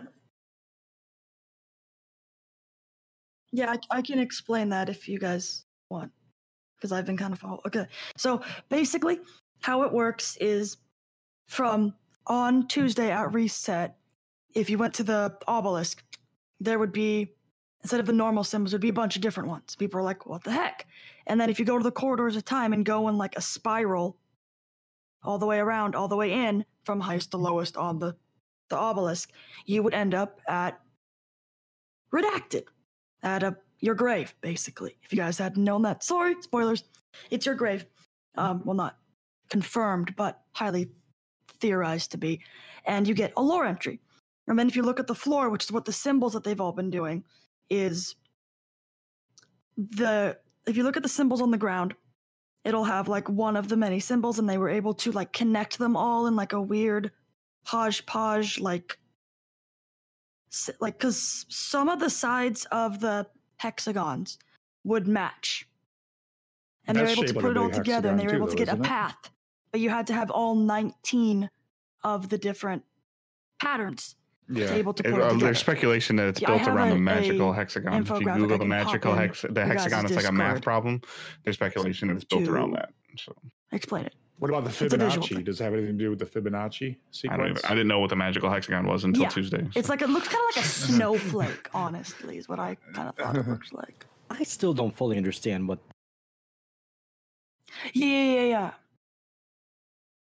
yeah. Yeah. And that's the kind of my thing with it is like like I said, even when when we had Whisper of the Worm or we had you know Outbreak Perfected and we Mhm. had you know all these like you could you could You're kind like, I of didn't know what that was I until guess Tuesday, but sort of what I call fail forward, where you could like you'd run it even in when you were even when we knew the exact path, it was getting comfortable jumping and understanding what you needed to do, and then understanding that you needed to change your loadout to have more arc weapons or less arc weapons. And like this one now, it's just like there's just not there's not a lot of gameplay to this puzzle, which is a little bit disappointing to me. Like it's cool, like seeing the community come together and figure something out, and a whole bunch of people working together to get screenshots and stuff like that.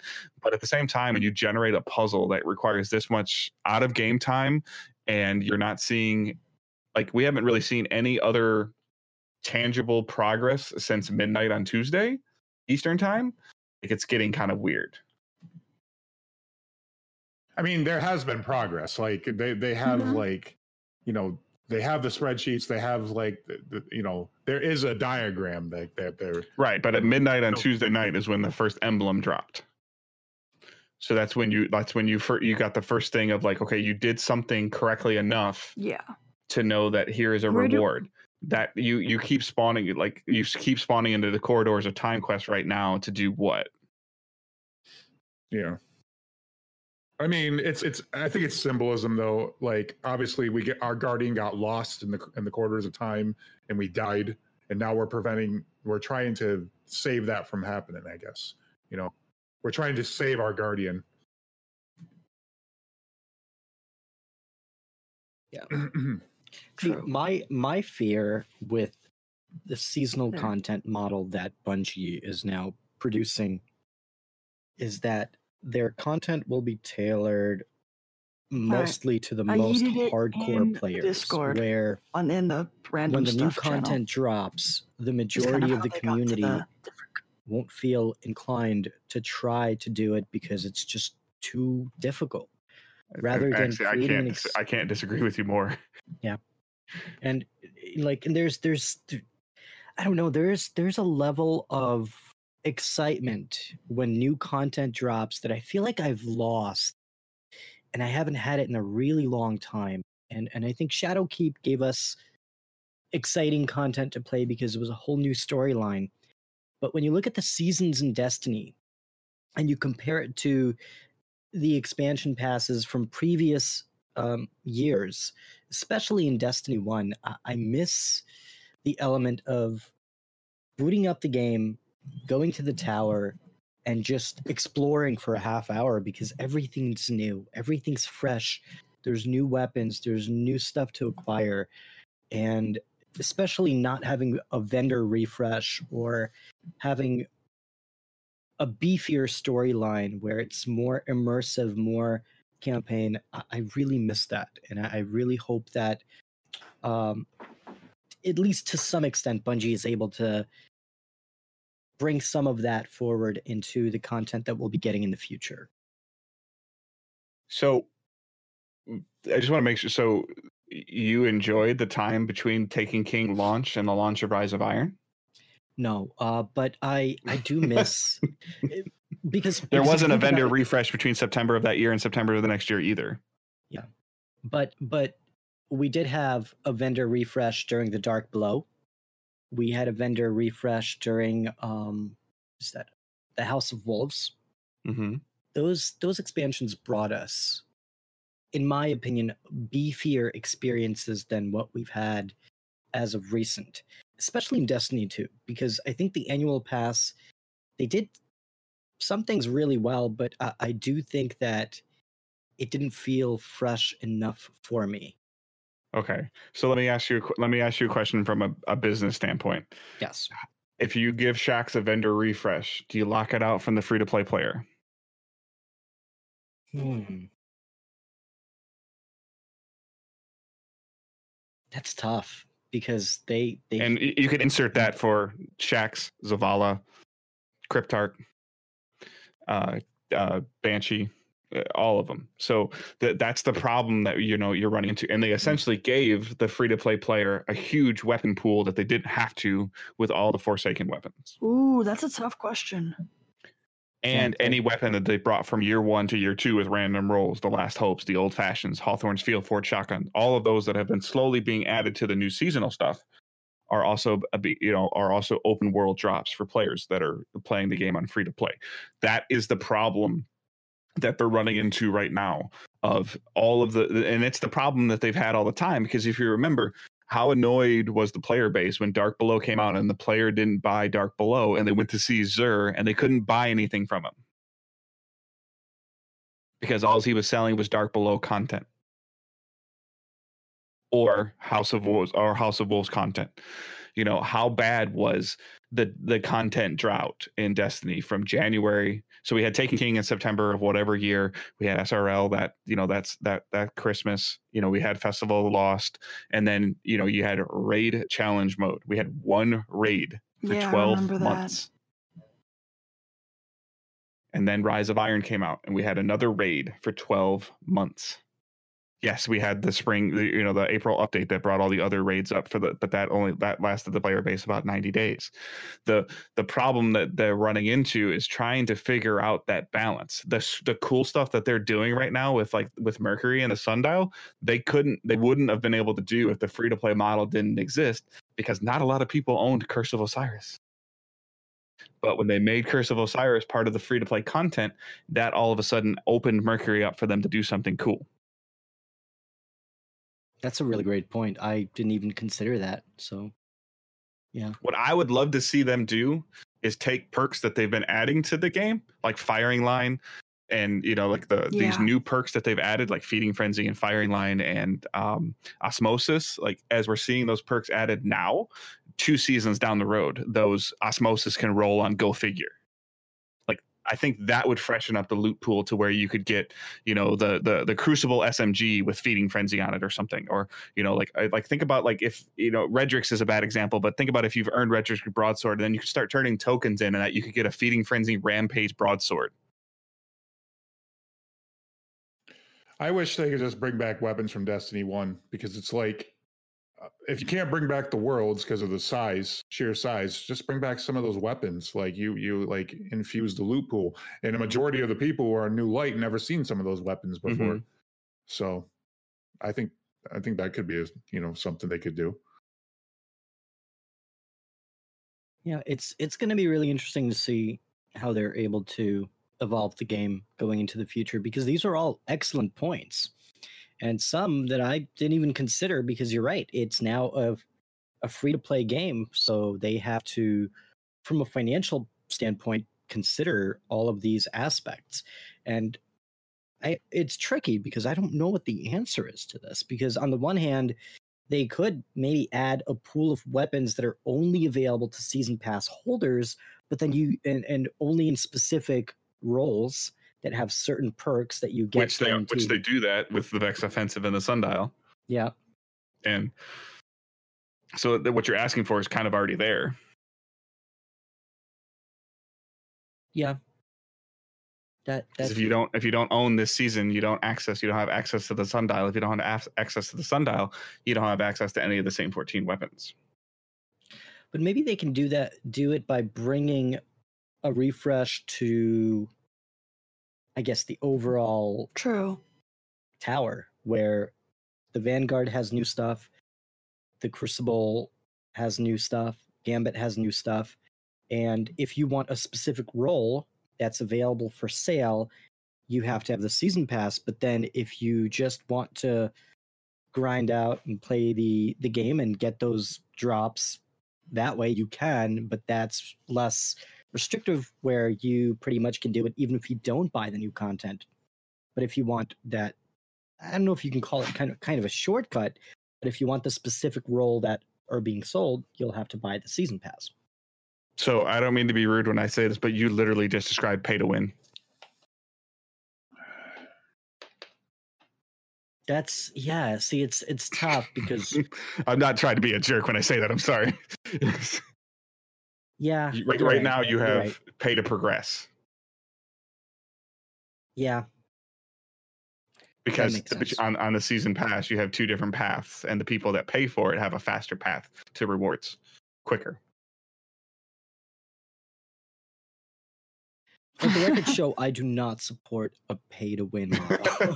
I know you. I know you don't, but I'm just giving you the perspective of you just Yeah. almost described pay to win. So I can pay for something and get the role that I want, or I cannot pay for it and hope that I yeah, get the that's role that I want. definitely yeah.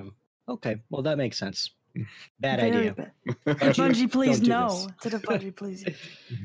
so so in terms of rewards we also know that there's lore that we can acquire from completing these puzzles in this new corridors Mhm. of time activity and i'm sure dark angel might have Yeah, some have you read the thoughts lore on yet, this. Dark Yep. Angel?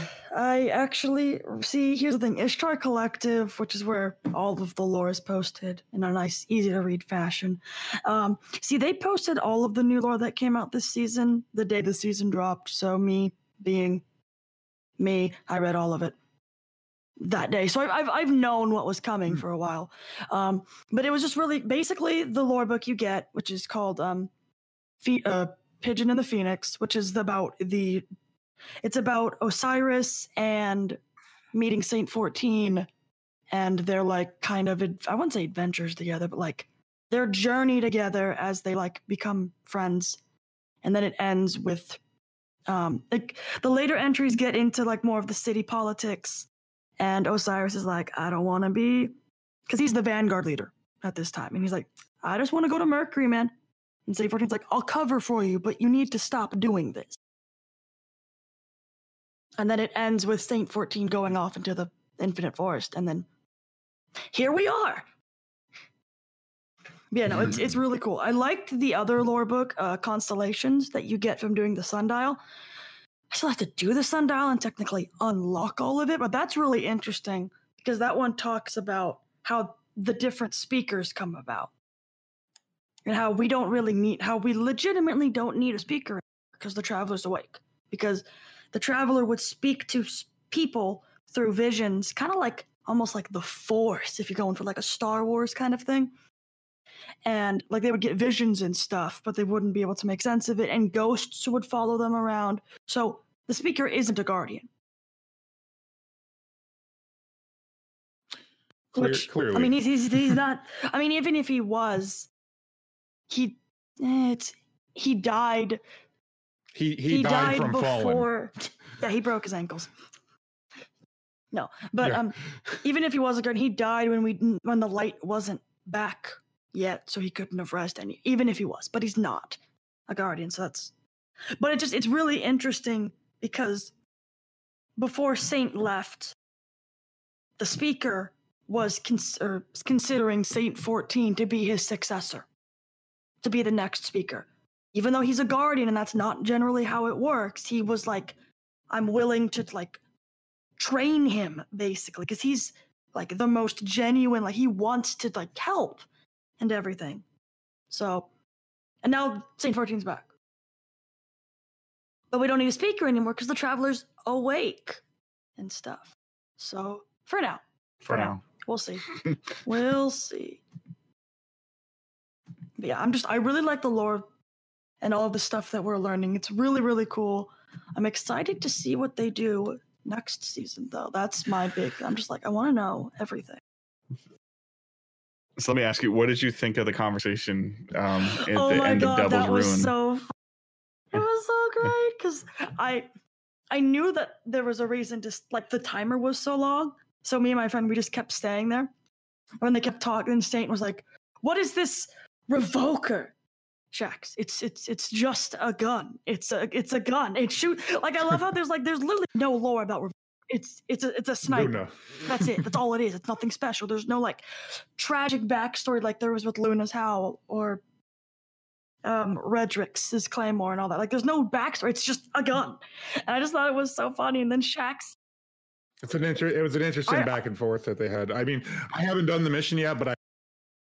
Uh, yeah, it's it's really well done. it's I really love it. Yeah. I'm I'm just so happy. I just love it. I love that they're I mean like a lot of people complained about the Devil's Ruin quest like, "Oh, it's too short." But I'd rather have it be short quests that have a lot of like d- witty dialogue between characters like that than have one where you have to go out and get sidearm kills and headshots and go in the crucible and, you know.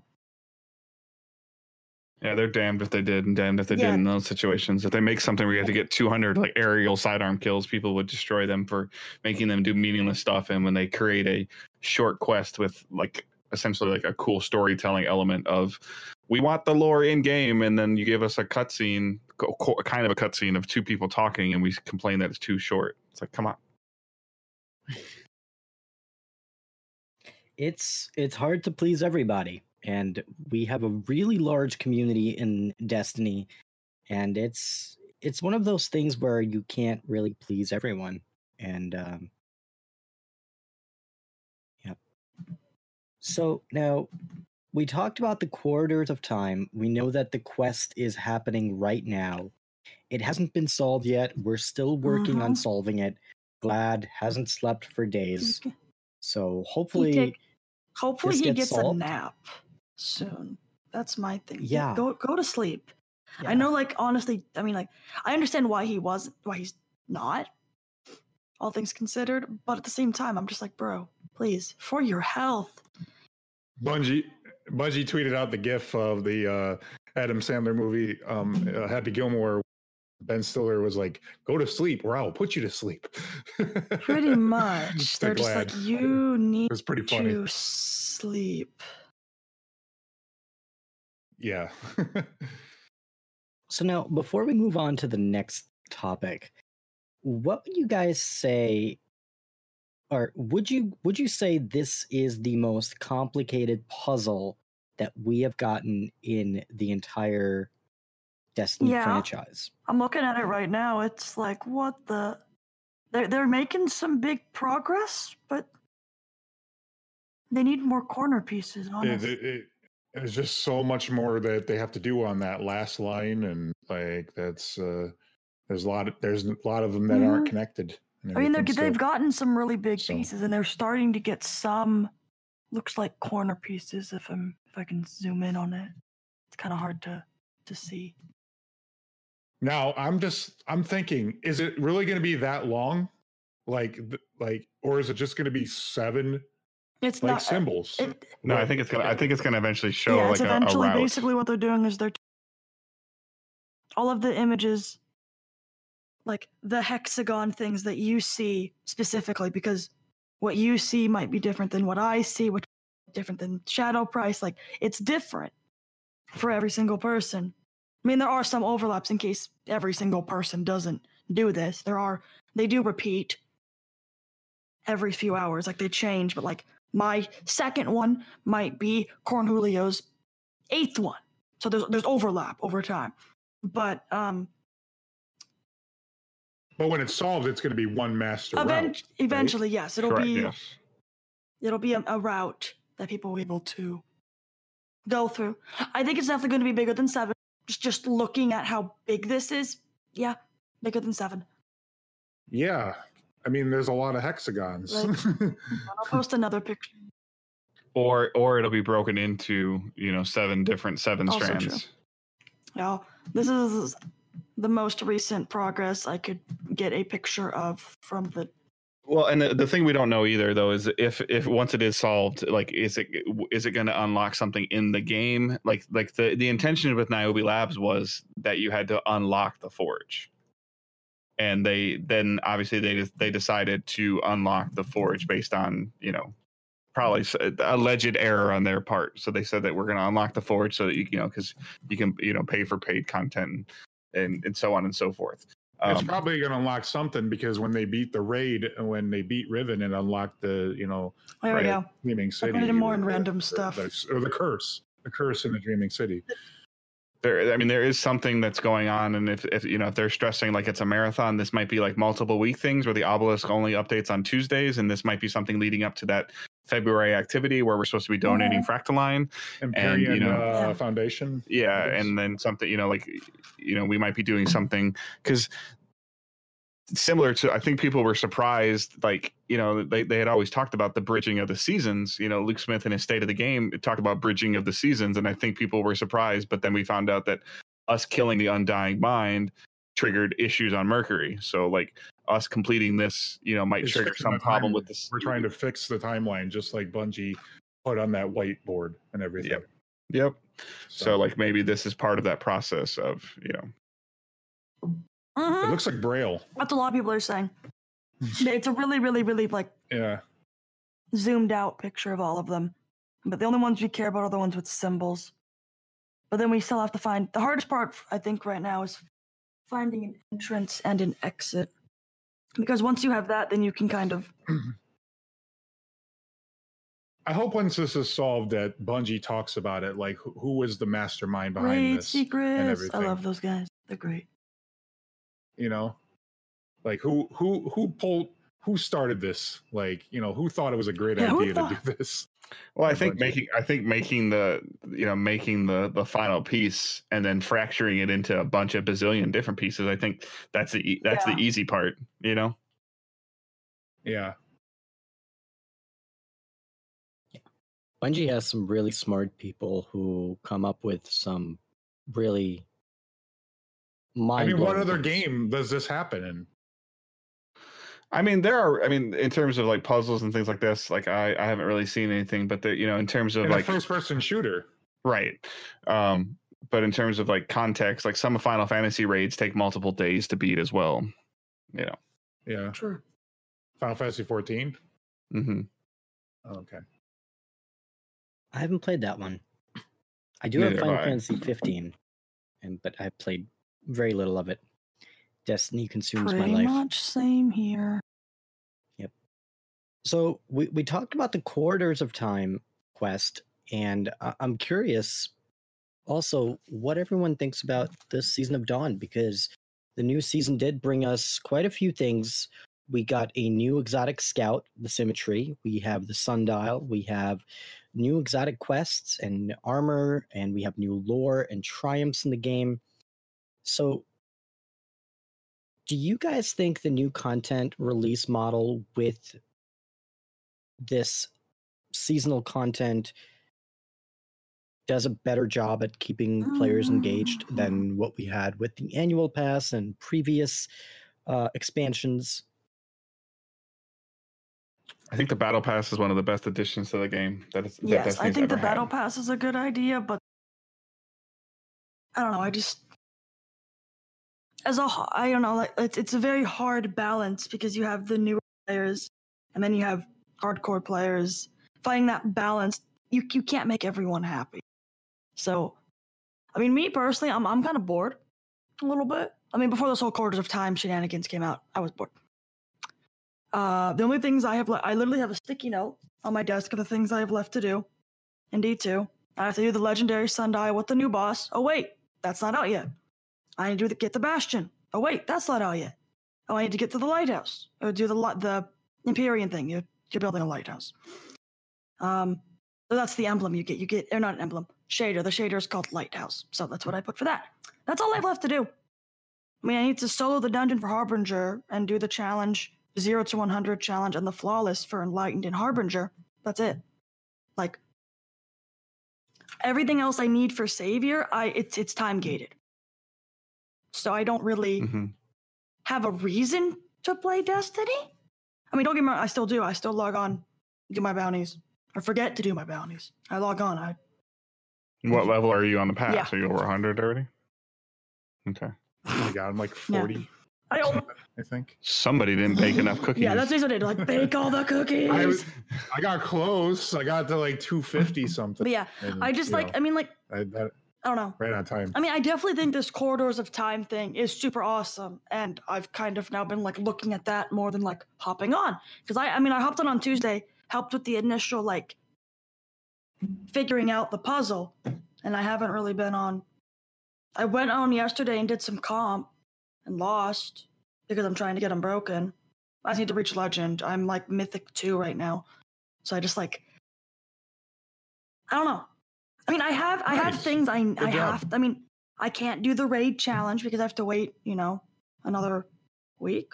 Yeah, next week. Next week is the raid challenge. Kill me, please. I don't like the final boss raid challenge. I think it's stupid. It's especially stupid on Xbox because you know you uh, are player apparently playing on a microwave. That's a joke. My my raid team has. I It's mean, it's really I- laggy, and you have to do everything.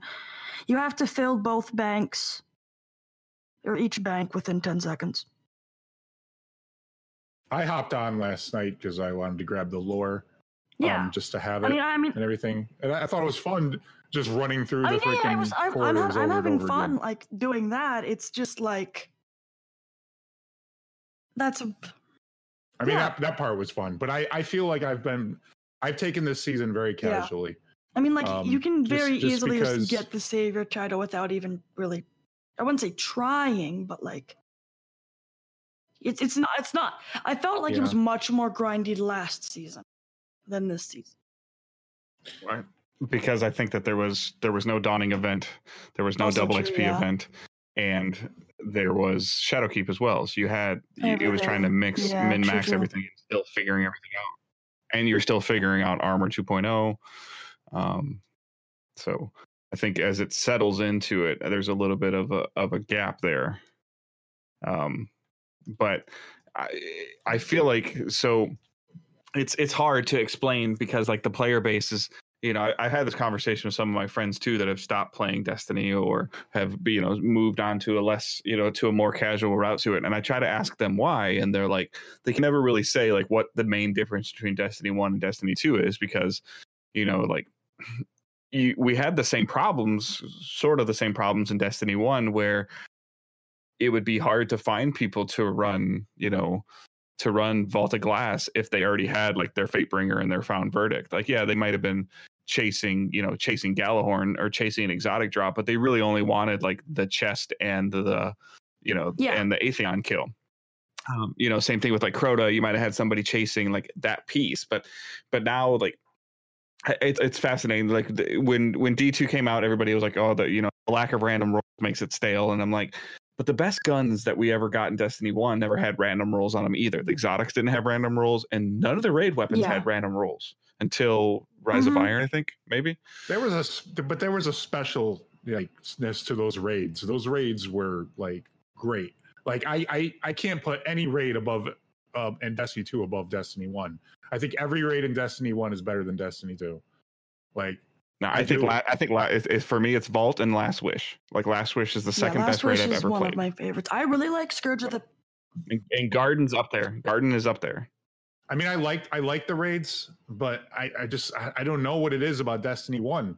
I, I don't know. I uh, maybe I just have the nostalgia for it. I could I Maybe can I tell you what I like- think what I think it is is that they they peaked way too early. I mean, Fatebringer, Found Verdict, Gjallarhorn, um, Hunger of Crota, like those are all weapons that came out to the game within 90 days. yeah, the, the the the loot was better. The loot Well, was better. was it was it was it better or is there only so many things that you can do with a rocket launcher? I Is mean- there only so many things you can do with a hand cannon? I just think also the encounters themselves were Better just like or I don't know. They were they were a lot of fun. They were just fun. They were more fun. Yeah. I felt like it was more fun to go in and do those encounters over and over again.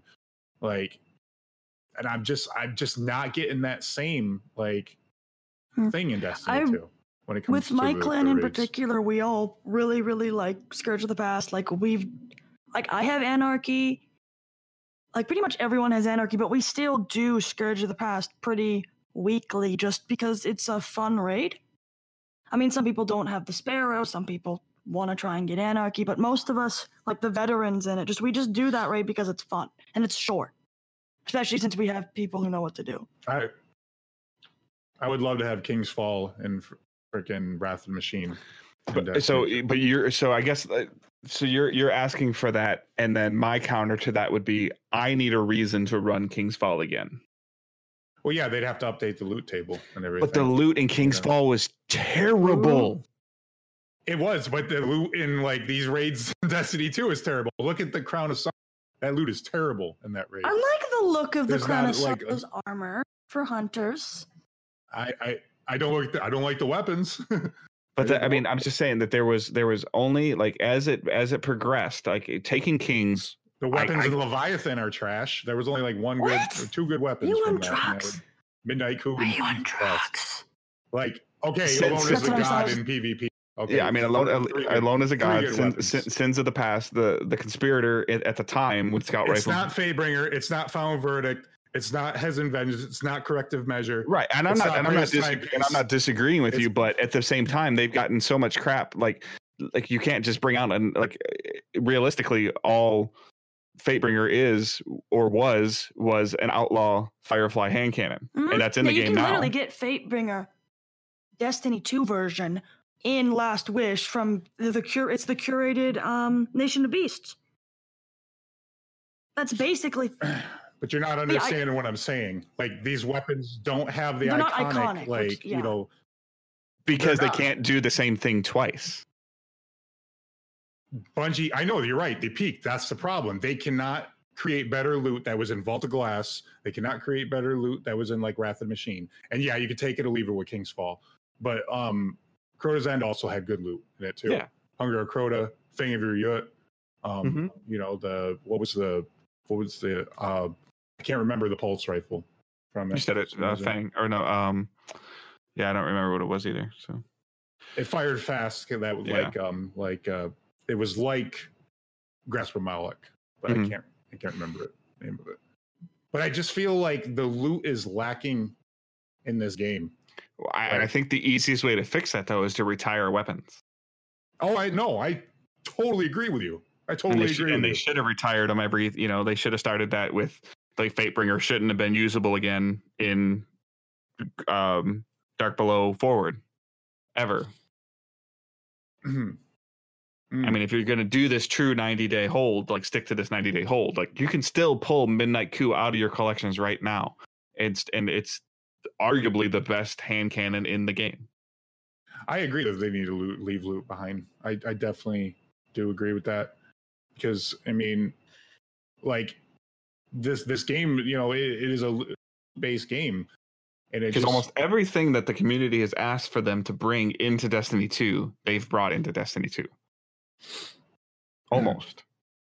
With the exceptions of trials right now and people are still saying it's not good enough.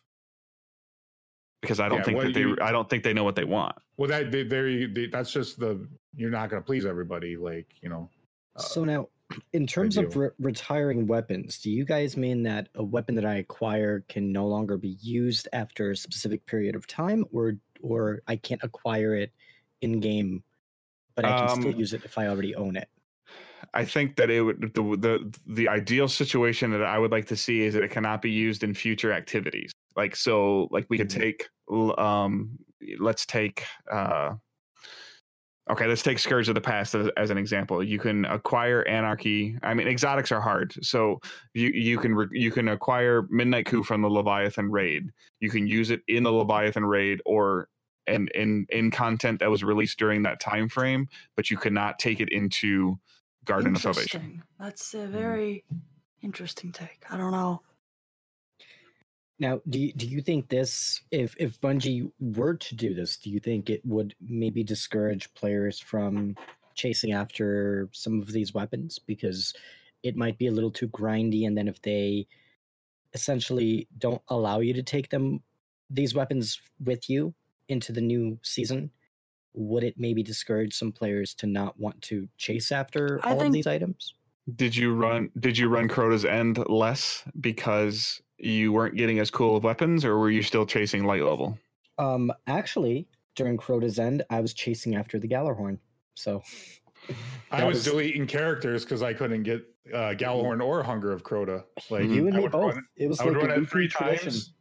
And Because if you like, people people forget you couldn't you couldn't get Fatebringer higher than like 350 attack. You were getting higher attack weapons from Crota's End. But that's also when armor was the only thing that Yeah. dictated your light level, mm, yeah, which I think they need to go back to. I agree.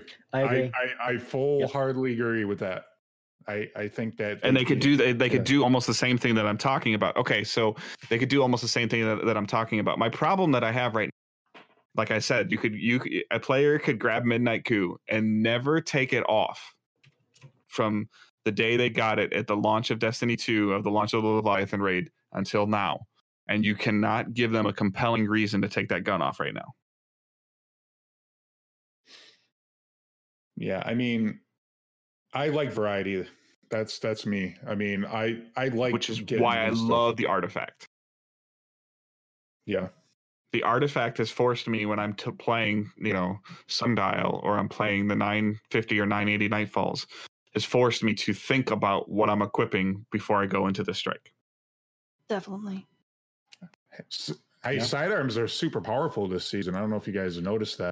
But they have no they have no place in the end game right now because they have nothing that ties to the seasonal artifact.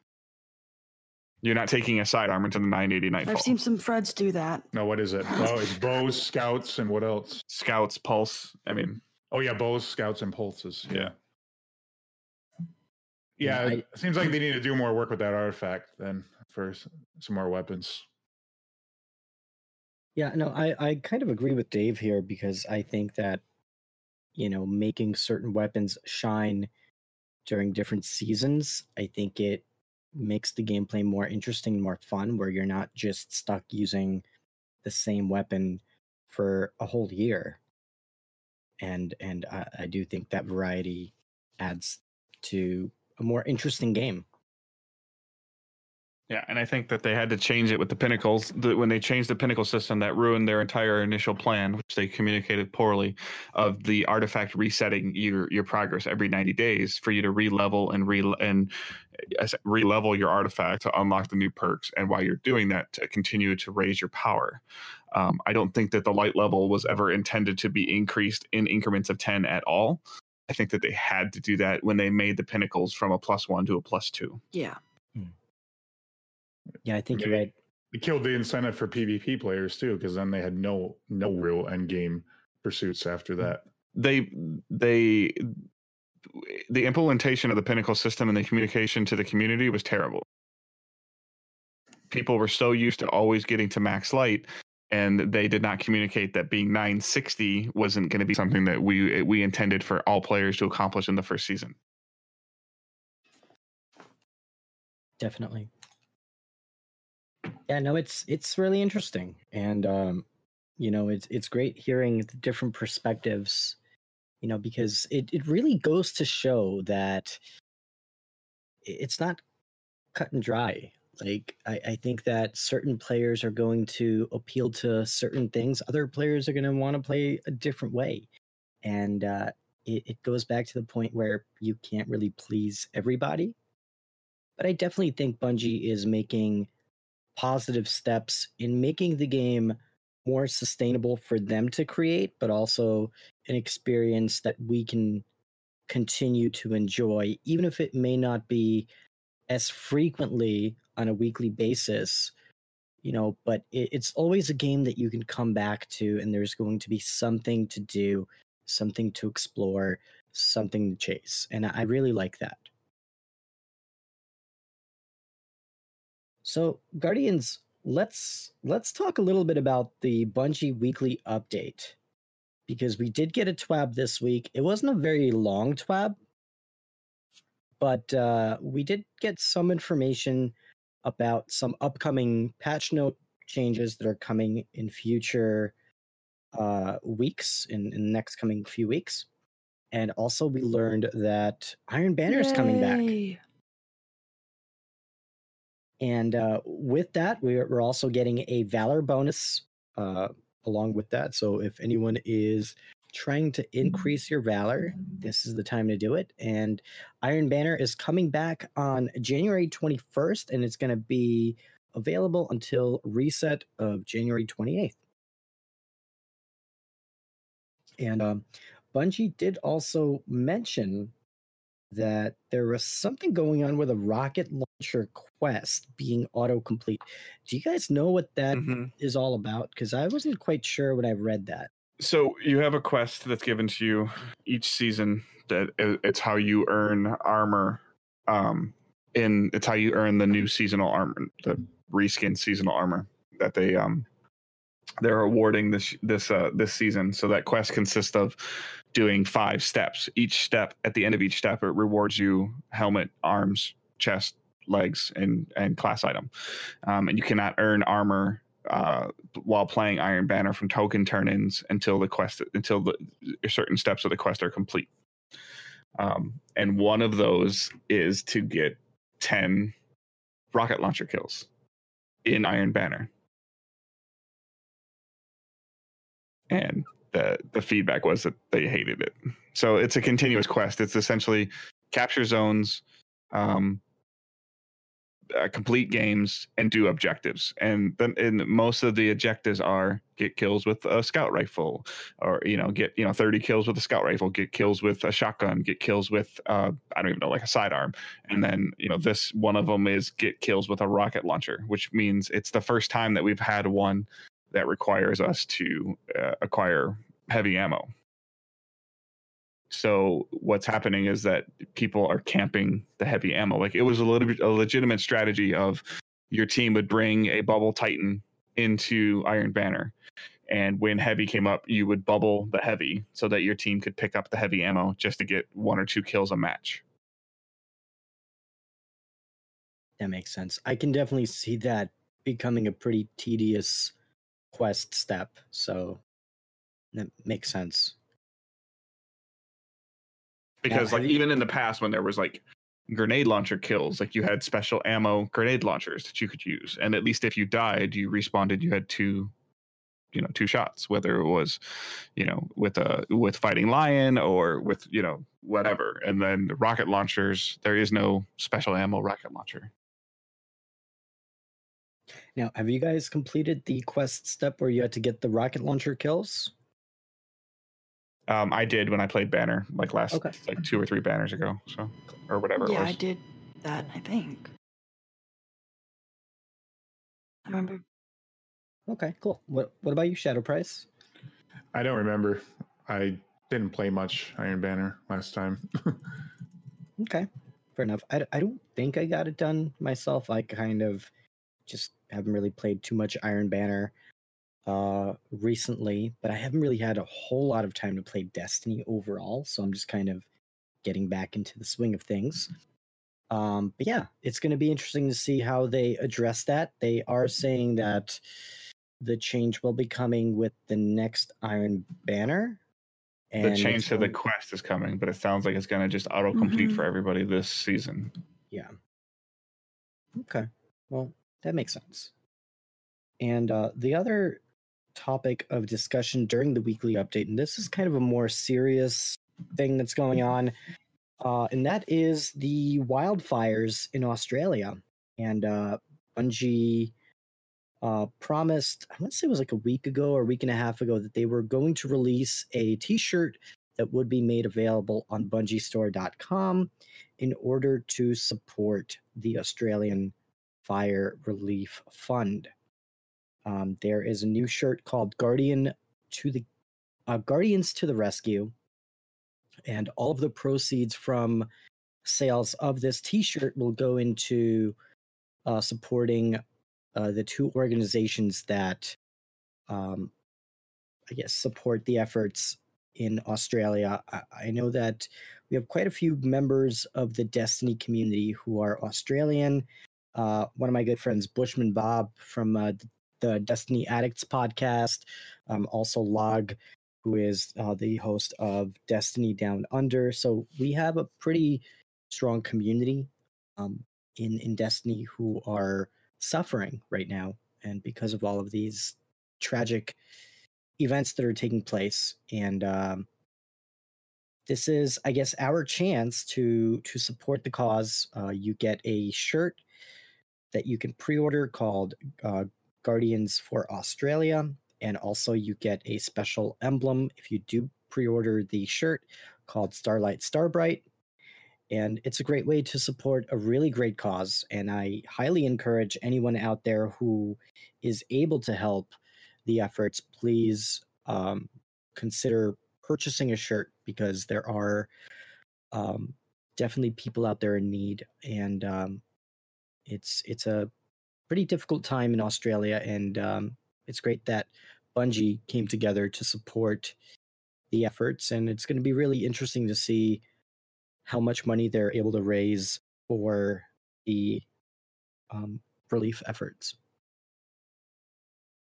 Yeah, it matches the style of the Nepal one they did a while back.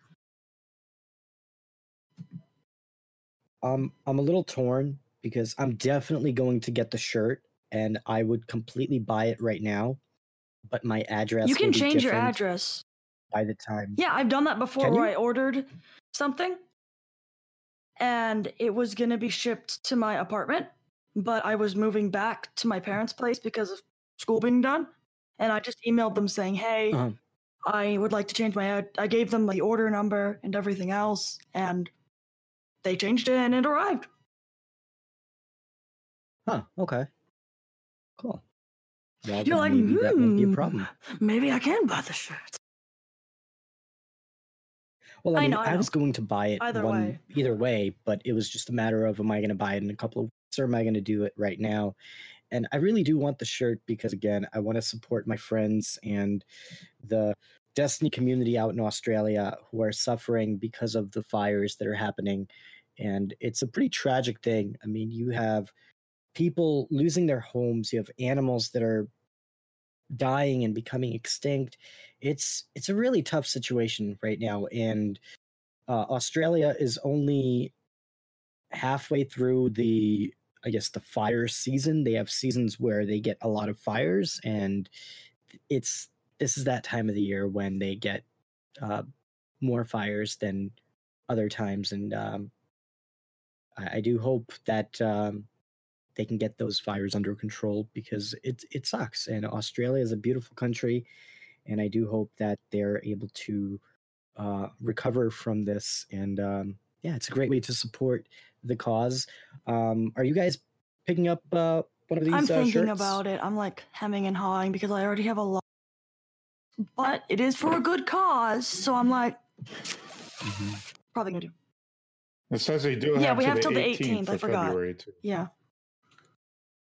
Also, the pride the So, pride pin there's- is back there's in some- stock. I know a lot of time. my friends are like pride pin, pride pin, pride because they want the emblem. They want the emblem. I picked it up. I, I I got that. I got that. I got the emblem. I love the emblem. It's it's very very nice emblem. Yeah, I mean, I'll probably look into grabbing one of those shirts when I have some extra cash here pretty soon. Yeah, I'm a little broke after from the yeah, holidays. kind of same here. Shadow Price bought an amp, Yeah, I did. a very expensive, expensive, one. Yeah. Yep. Yeah, and and now so the other thing that was in this week's Bungie Weekly Update or this week at Bungie, we have a patch notes preview. We have some changes coming to Orbit uh, or the director. Uh, players can now uh, shortcut directly to their roster by selecting their empty fire team slots or by invoking the roster shortcut on director map That's nice. That's been helpful because I keep pressing the wrong So- button, and then it's kind of annoying because I have to tap tap or in this case with me because I'm using a controller. Have to. Yeah, That's, that's, pretty nice. cool. Yeah, I like that. I like that change. Yeah, I think that's positive change as well. Um, and then also, when an activity is selected, fire team leaders can navigate left and right to get to quest and roster respectively, then back to their selected activity. I think that's a good quality of life change. Yeah. Small, small change, but you know, step in the right direction. Um, we're, also have some weapon changes that are coming. Uh, Breakneck will now have a higher damage per second God, breakneck, please. output with rampage being times one and times two um and it's going to adjust from 2170 uh slash 2120 to 2190 slash 2410 Wait, so correct me if I'm wrong. Did Rampage 2 drop No, the No, it's damage just output basically with all of the changes that they did to Rampage and auto rifles, Breakneck got extremely, extremely, extremely nerfed and was basically useless. So now they're fi- Breakneck, got, broken. Yeah, that's pretty accurate. So now they're, they're they're buffing it to make it be back not as powerful as it was before, but like it's not going to be like you know takes a whole clip to kill like a red bar or something. Doesn't take. It's not that bad, but like it was pretty bad. Yeah, I remember people like, you know, talking about how they pretty much, yeah, broke that gun. I mean, auto rifles are just in a bad place in general right now. Indeed, most are yeah. Most are. So. and um also we did learn that uh the screen shake with the hard light firing has been adjusted. Um, are they referring to the kick of the gun? I'm, I'm not.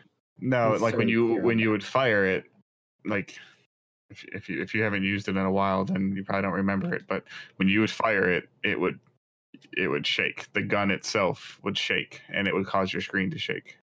Ah, I see. I see. Like so, it, it would it would perform very similar flinch. I mean, the only time that I remember using hard light at all extensively for was for a little while was in the Argos raid uh, because it would uh, shoot through the triangles that it Argo shot at you because it can over penetrate targets. So, but it would just put just take it out of your collections and fire it, and you, you'll see what I'm talking about. Okay, well, I'll, I'll have to check that out next time. But I, I, I- again, auto rifles are in Um, a bad spot. You know, I was doing pretty good last season with uh Suros. Mhm. Uh I I got quite a few kills with with that weapon. Um did they make any significant changes to it since Shadowkeep launched? Um, Suros did get adjusted a little bit, and it somewhat became more viable. Um, but just the the range and the, the amount of ammo and everything that it takes just seems to have taken a hit. Hmm. Interesting. And uh, in auto rifles in general. So.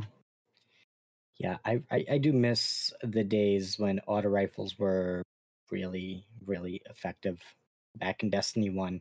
I remember one of the first exotics that I got was a Suros regime and I just I used it pretty religiously up until I got some better raid weapons that I was using, but um like the Vex Mythoclast.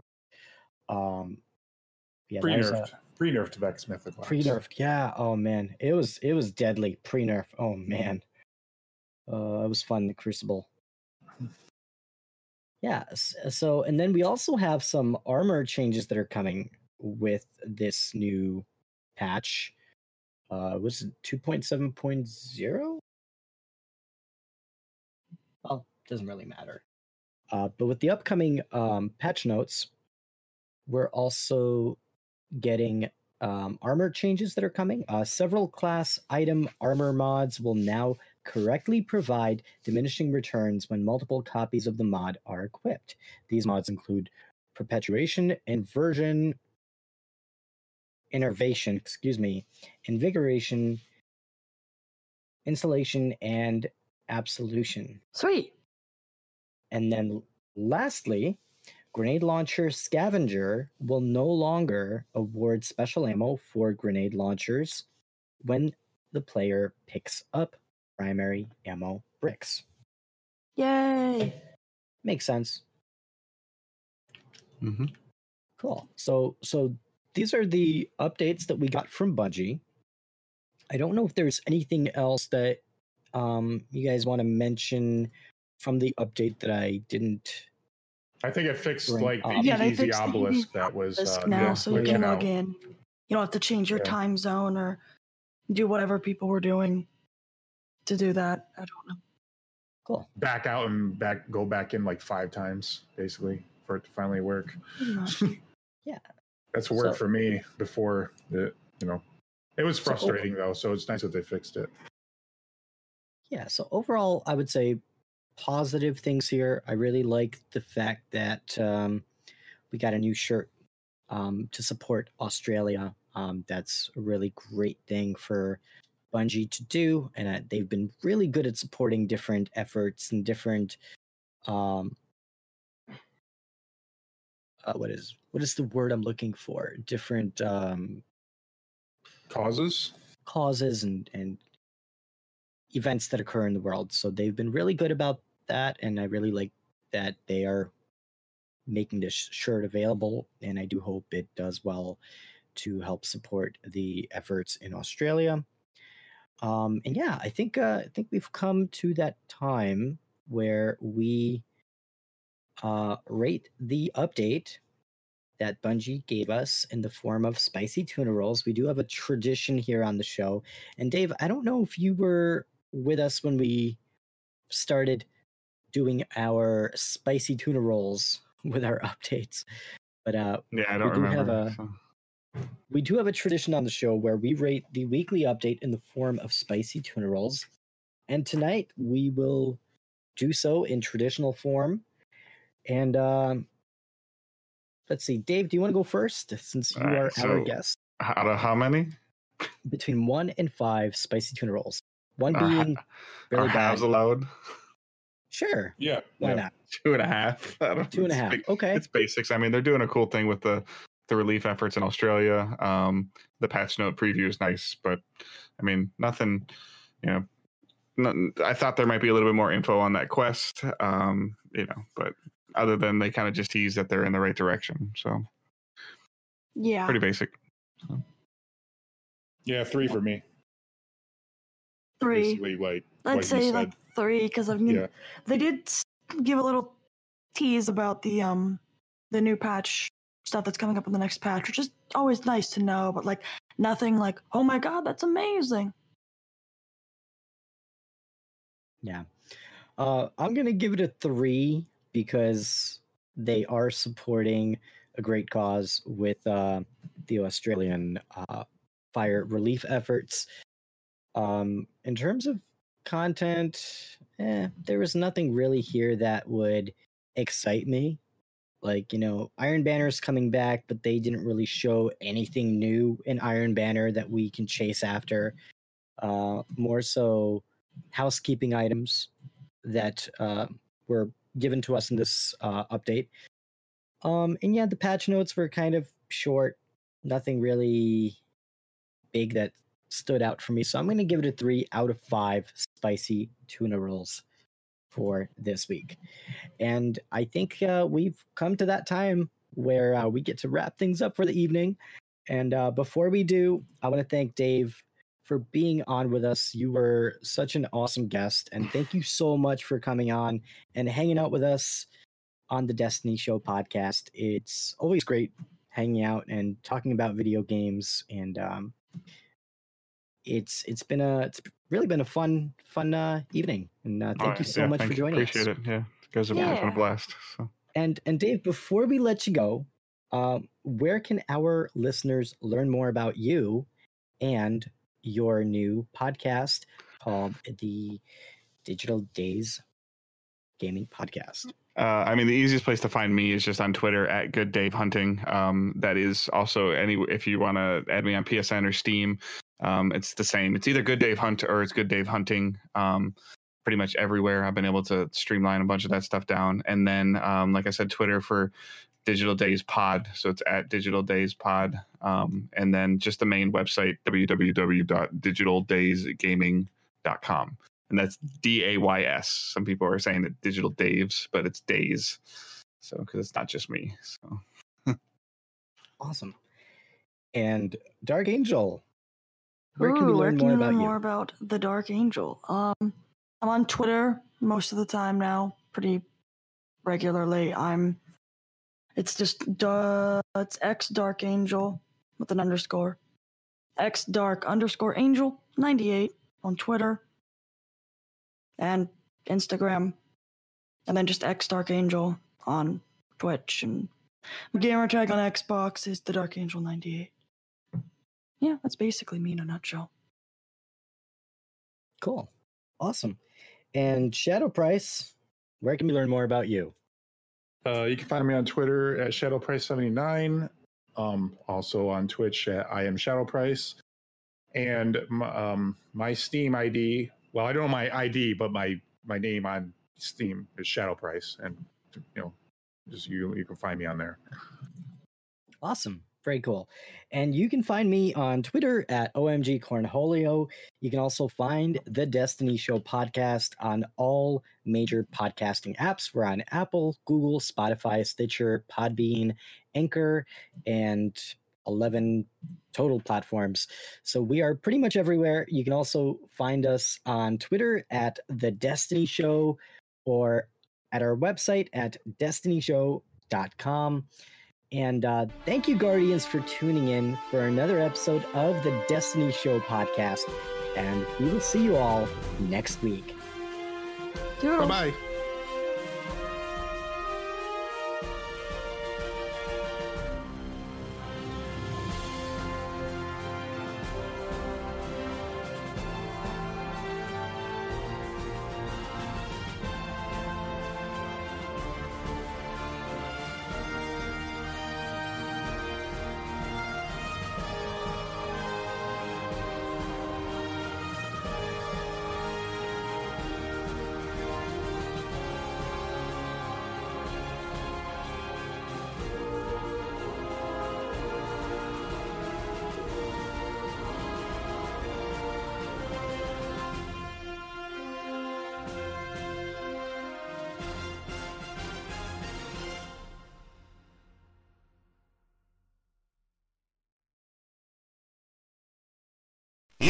Listening to a Robots Radio podcast. Smart shows for interesting people. Check out all the shows at robotsradio.net. I'm Bob. And I'm Brad. We're lifelong friends. And the hosts of the Film and Whiskey podcast.